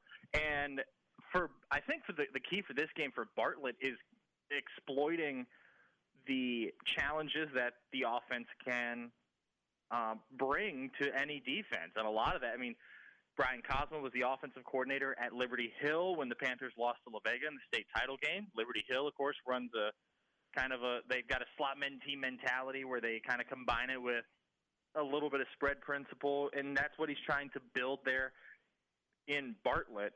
And given the problems that Milano has had with teams like Thorndale and teams like Marlin, and you know, this game could, I mean, this game could be a real confidence booster. I believe it's Bartlett's district opener, and that could be a really, I mean, you get a win under your belt in district play, and all of a sudden that's that confidence starts building as you go back through, as you keep going through district, a district which includes uh, Burton, which even if Burton is down, which Burton is down this year, that's still a team that I wouldn't want on my schedule. Um, I think that's a pretty good confidence booster for Bartlett if you can come out and open district play with a win on the road. And for Milano, I think the key is stopping the Bartlett offense and getting some scores. Milano's had problems getting in on the scoreboard. You know, they got shut out a couple weeks ago against uh, against Marlin yeah, I think it was week two, and so that's going to be that's going to be the biggest key is stopping the bar, is getting the ball in your hands and finishing drives for Milano. And another, the game of the week for KCEN is Cameron Yoe and Rockdale Battle of the Bell. This is a historic rivalry, Curtis. It's about as good as it gets in Central Texas, one of the oldest rivalries in the state. And, and Rockdale's dropped a couple games in a row now. Uh, can they turn the corner tonight against Cameron? And how important is this game for Rockdale as, as they're in a tough district there um, with Yoe and Troy and McGregor Academy? You just list the teams. There's not an easy out in, in that district. I mean, I think in this game, I think Rockdale's leaning on the fact that it's a rivalry game. Because in rivalry games, you typically throw records and throw all the X's and O's and anything on the on paper out the door. And I firmly, I think that if you've got the personnel Rockdale has, you, anything is really possible with as far as trying to rebound from from a tragic loss, not a not a, um, tragedy in the sense that they lost a player who who passed away, but a tragic loss in an X's and O's standpoint, when in week one your stud quarterback goes down and is out for the season with a broken leg, and that's Jace Robinson. Cameron Valdez is great, but you know as well as I do, Stephen, running backs can only carry teams so far, even at the 3A level. And so when you look at Rockdale's chances, if you don't win tonight, you're staring 0 and 3 in the face in district play because I know Caldwell was picked last in that district, but remember, Caldwell jumped out to an early lead on Cameron last week and made Cameron come from behind to win that game. And so there is not a bad team in this district. Um, and I know that that McGregor. I mean, I, I know McGregor was uh, was a surprise. That was an upset last week. But you've got to be able to put last week behind you. You've got to be able to contain an always potent Cameron um, offense. And remember, last year this Rockdale offense was as explosive as it as it has the potential to be this season, and Cameron held it out of the end zone the entire game. I mean, Cameron won the won the bell last year, thirty-one to three. So you've got it to be able to turn the corner. I think they can. I know Jacob Campsey is a very it, it, he's a he didn't get that job just because he was on Jeff Miller's staff. He got it because he was good enough to get it. It's going to be interesting to see the different adjustments that they make going into tonight. But they've got their hands full, as does Cameron, because Rockdale. I, don't let that three-game losing streak fool you. Bellville, 4A, Lexington has one of the best running backs, most dynamic athletes in the state of Texas, and Rockdale only lost to Lexington by one. So I'm not real. I'm not kicking dirt on Rockdale, but Rockdale does need to go out there and make some adjustments, and prove something tonight. Chatting with uh, Curtis Quillen from KCEN Channel 6. This is Matt Mosley Show. Stephen Simcox here with you. And Curtis, you mentioned Troy. That's a team that I'm still having trouble kind of figuring out. They have a great running game, obviously, led by Zach Urbachek. And, you know, it's, it's just sort of been an, an up and down non district, but they're coming off a bye week and, and they take on Lorena tonight. Uh, what are your thoughts on that game? You know, I think this game is probably. I think this is one of those seeding games in District 11. But I look at I look at Troy's um, record two and two, and I think that Troy is one of those teams that is better than its record indicates. Two and two, but losses to a very good Salado team that has come out and really kind of put its stamp on this season already. A loss to a very very good Franklin team. Um, you know, I don't. I think Troy is still fine. I think they had to figure out a couple of things because they did have some some key pieces go away. I mean, even though these this line, the, this offensive line that Troy has played in every all 14 games last year, you are still talking about replacing guys who started all of those 14 games. And so Troy is starting to get it figured out. I mean, they had last week, the Trojans had last week off. Now, you probably cannot open district play with a tougher opponent than what Troy is. Troy is basically going right behind Academy and then closing the season with Academy. It's got Lorena this week, McGregor next week, Yoe the next week.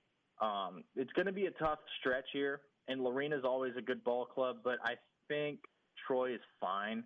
Um, this is, I mean, that record doesn't indicate how good of a team this is because you could see when Troy was playing well against Mexia and in the later goings against Salado, that was uh, that was a really good ball club, and they showed glimpses of it in those games, and I, I, I think Troy will be fine but that's going to be a dang good game tonight.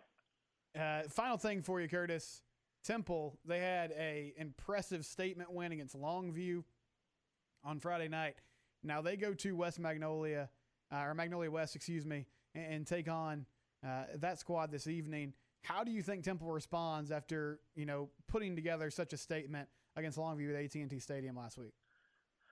You know, I think it's got. I think it's one of those where you've got to put you're you've got to move forward. You have to put the losses behind you, but I think you also have to put the big wins behind you. Don't let one win define you. Go out, beat another good team, Magnolia West, another really good team. Because then, if I'm not mistaken, I believe Temple has Arlington Martin next week. So I think if you're Scott Stewart, you're trying to make sure that your club can not only put a good loss behind you, but it can avoid looking forward a week and it can worry about the task at hand. And the task at hand is a road trip to Magnolia West. And yeah, with Arlington Martin next week, it's easy to look and go, you know, that's going to be a really good game. That's going to be a really fun game.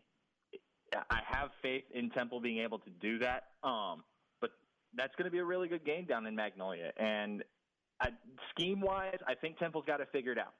Temple looked about as good as you could look last week. A 30 to nothing shutout in the second half against a team that is two years removed from a state championship and what less than 11 months ten and a half months from kicking your tail in in the first round, that's I've, I've got all the faith in the world in Temple being able to focus on Magnolia West tonight and not look too far ahead to Arlington Martin or still trying to ride that high from beating Longview. Those, to me, it has nothing to do with skiing tonight. It's what I've just talked about. Getting getting rid of the feeling of the Longview win and avoiding looking to next Friday.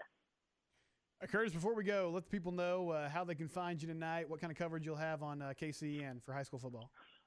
So I will be live from Tiger Stadium in Rockdale at 6 and 10. Our Friday Night Football show, Friday Night Lights, begins at about 10:10 during our 10 o'clock newscast, and we will continue after uh, the Tonight Show with Jimmy Fallon starts on Facebook Live and on KCENTV.com or the Six News mobile app. Um, Nikki Latarula will be live from Westlake Midway at 6 o'clock tonight, and then she'll be up at Mac People Stadium tonight for a 4A Division II district clash between the Robinson Rockets and the Connally Cadets. But a lot of uh, a lot of great games and a big time week for rivalry games in the state of Texas, and our area is no different. We're really excited to get those on the air tonight. That's Curtis Quillen from KCEN TV. You can check him out on Channel 6 tonight. He ran down the coverage they're going to have. And we have plenty of high school football coverage coming your way. Uh, coming up next, we'll have ESPN National Programming, but starting at 7 o'clock, Tom Barfield will be on the call for Midway and Austin Westlake. We also have Temple and Magnolia West tonight on Fox Sports Central Texas and Robinson Connally on 1590 AM, and 99.3 Kicker FM, usually country music, but on Friday nights, we turned it into Robinson Rocket football. Baylor plays tomorrow, and that's right here on ESPN Central Texas as well. Pregame show starts at 9 a.m. 11 a.m. kick in Morgantown, West Virginia. What will be a different environment as they roll into town um, against a team that won't really have fans on the stands. That'll do it for me. I'm Stephen Simcox, filling in on the Matt Mosley Show today. We'll talk to you again Monday. You can listen to us on ESPN Central Texas Monday through Friday, live and local from 9 to 6.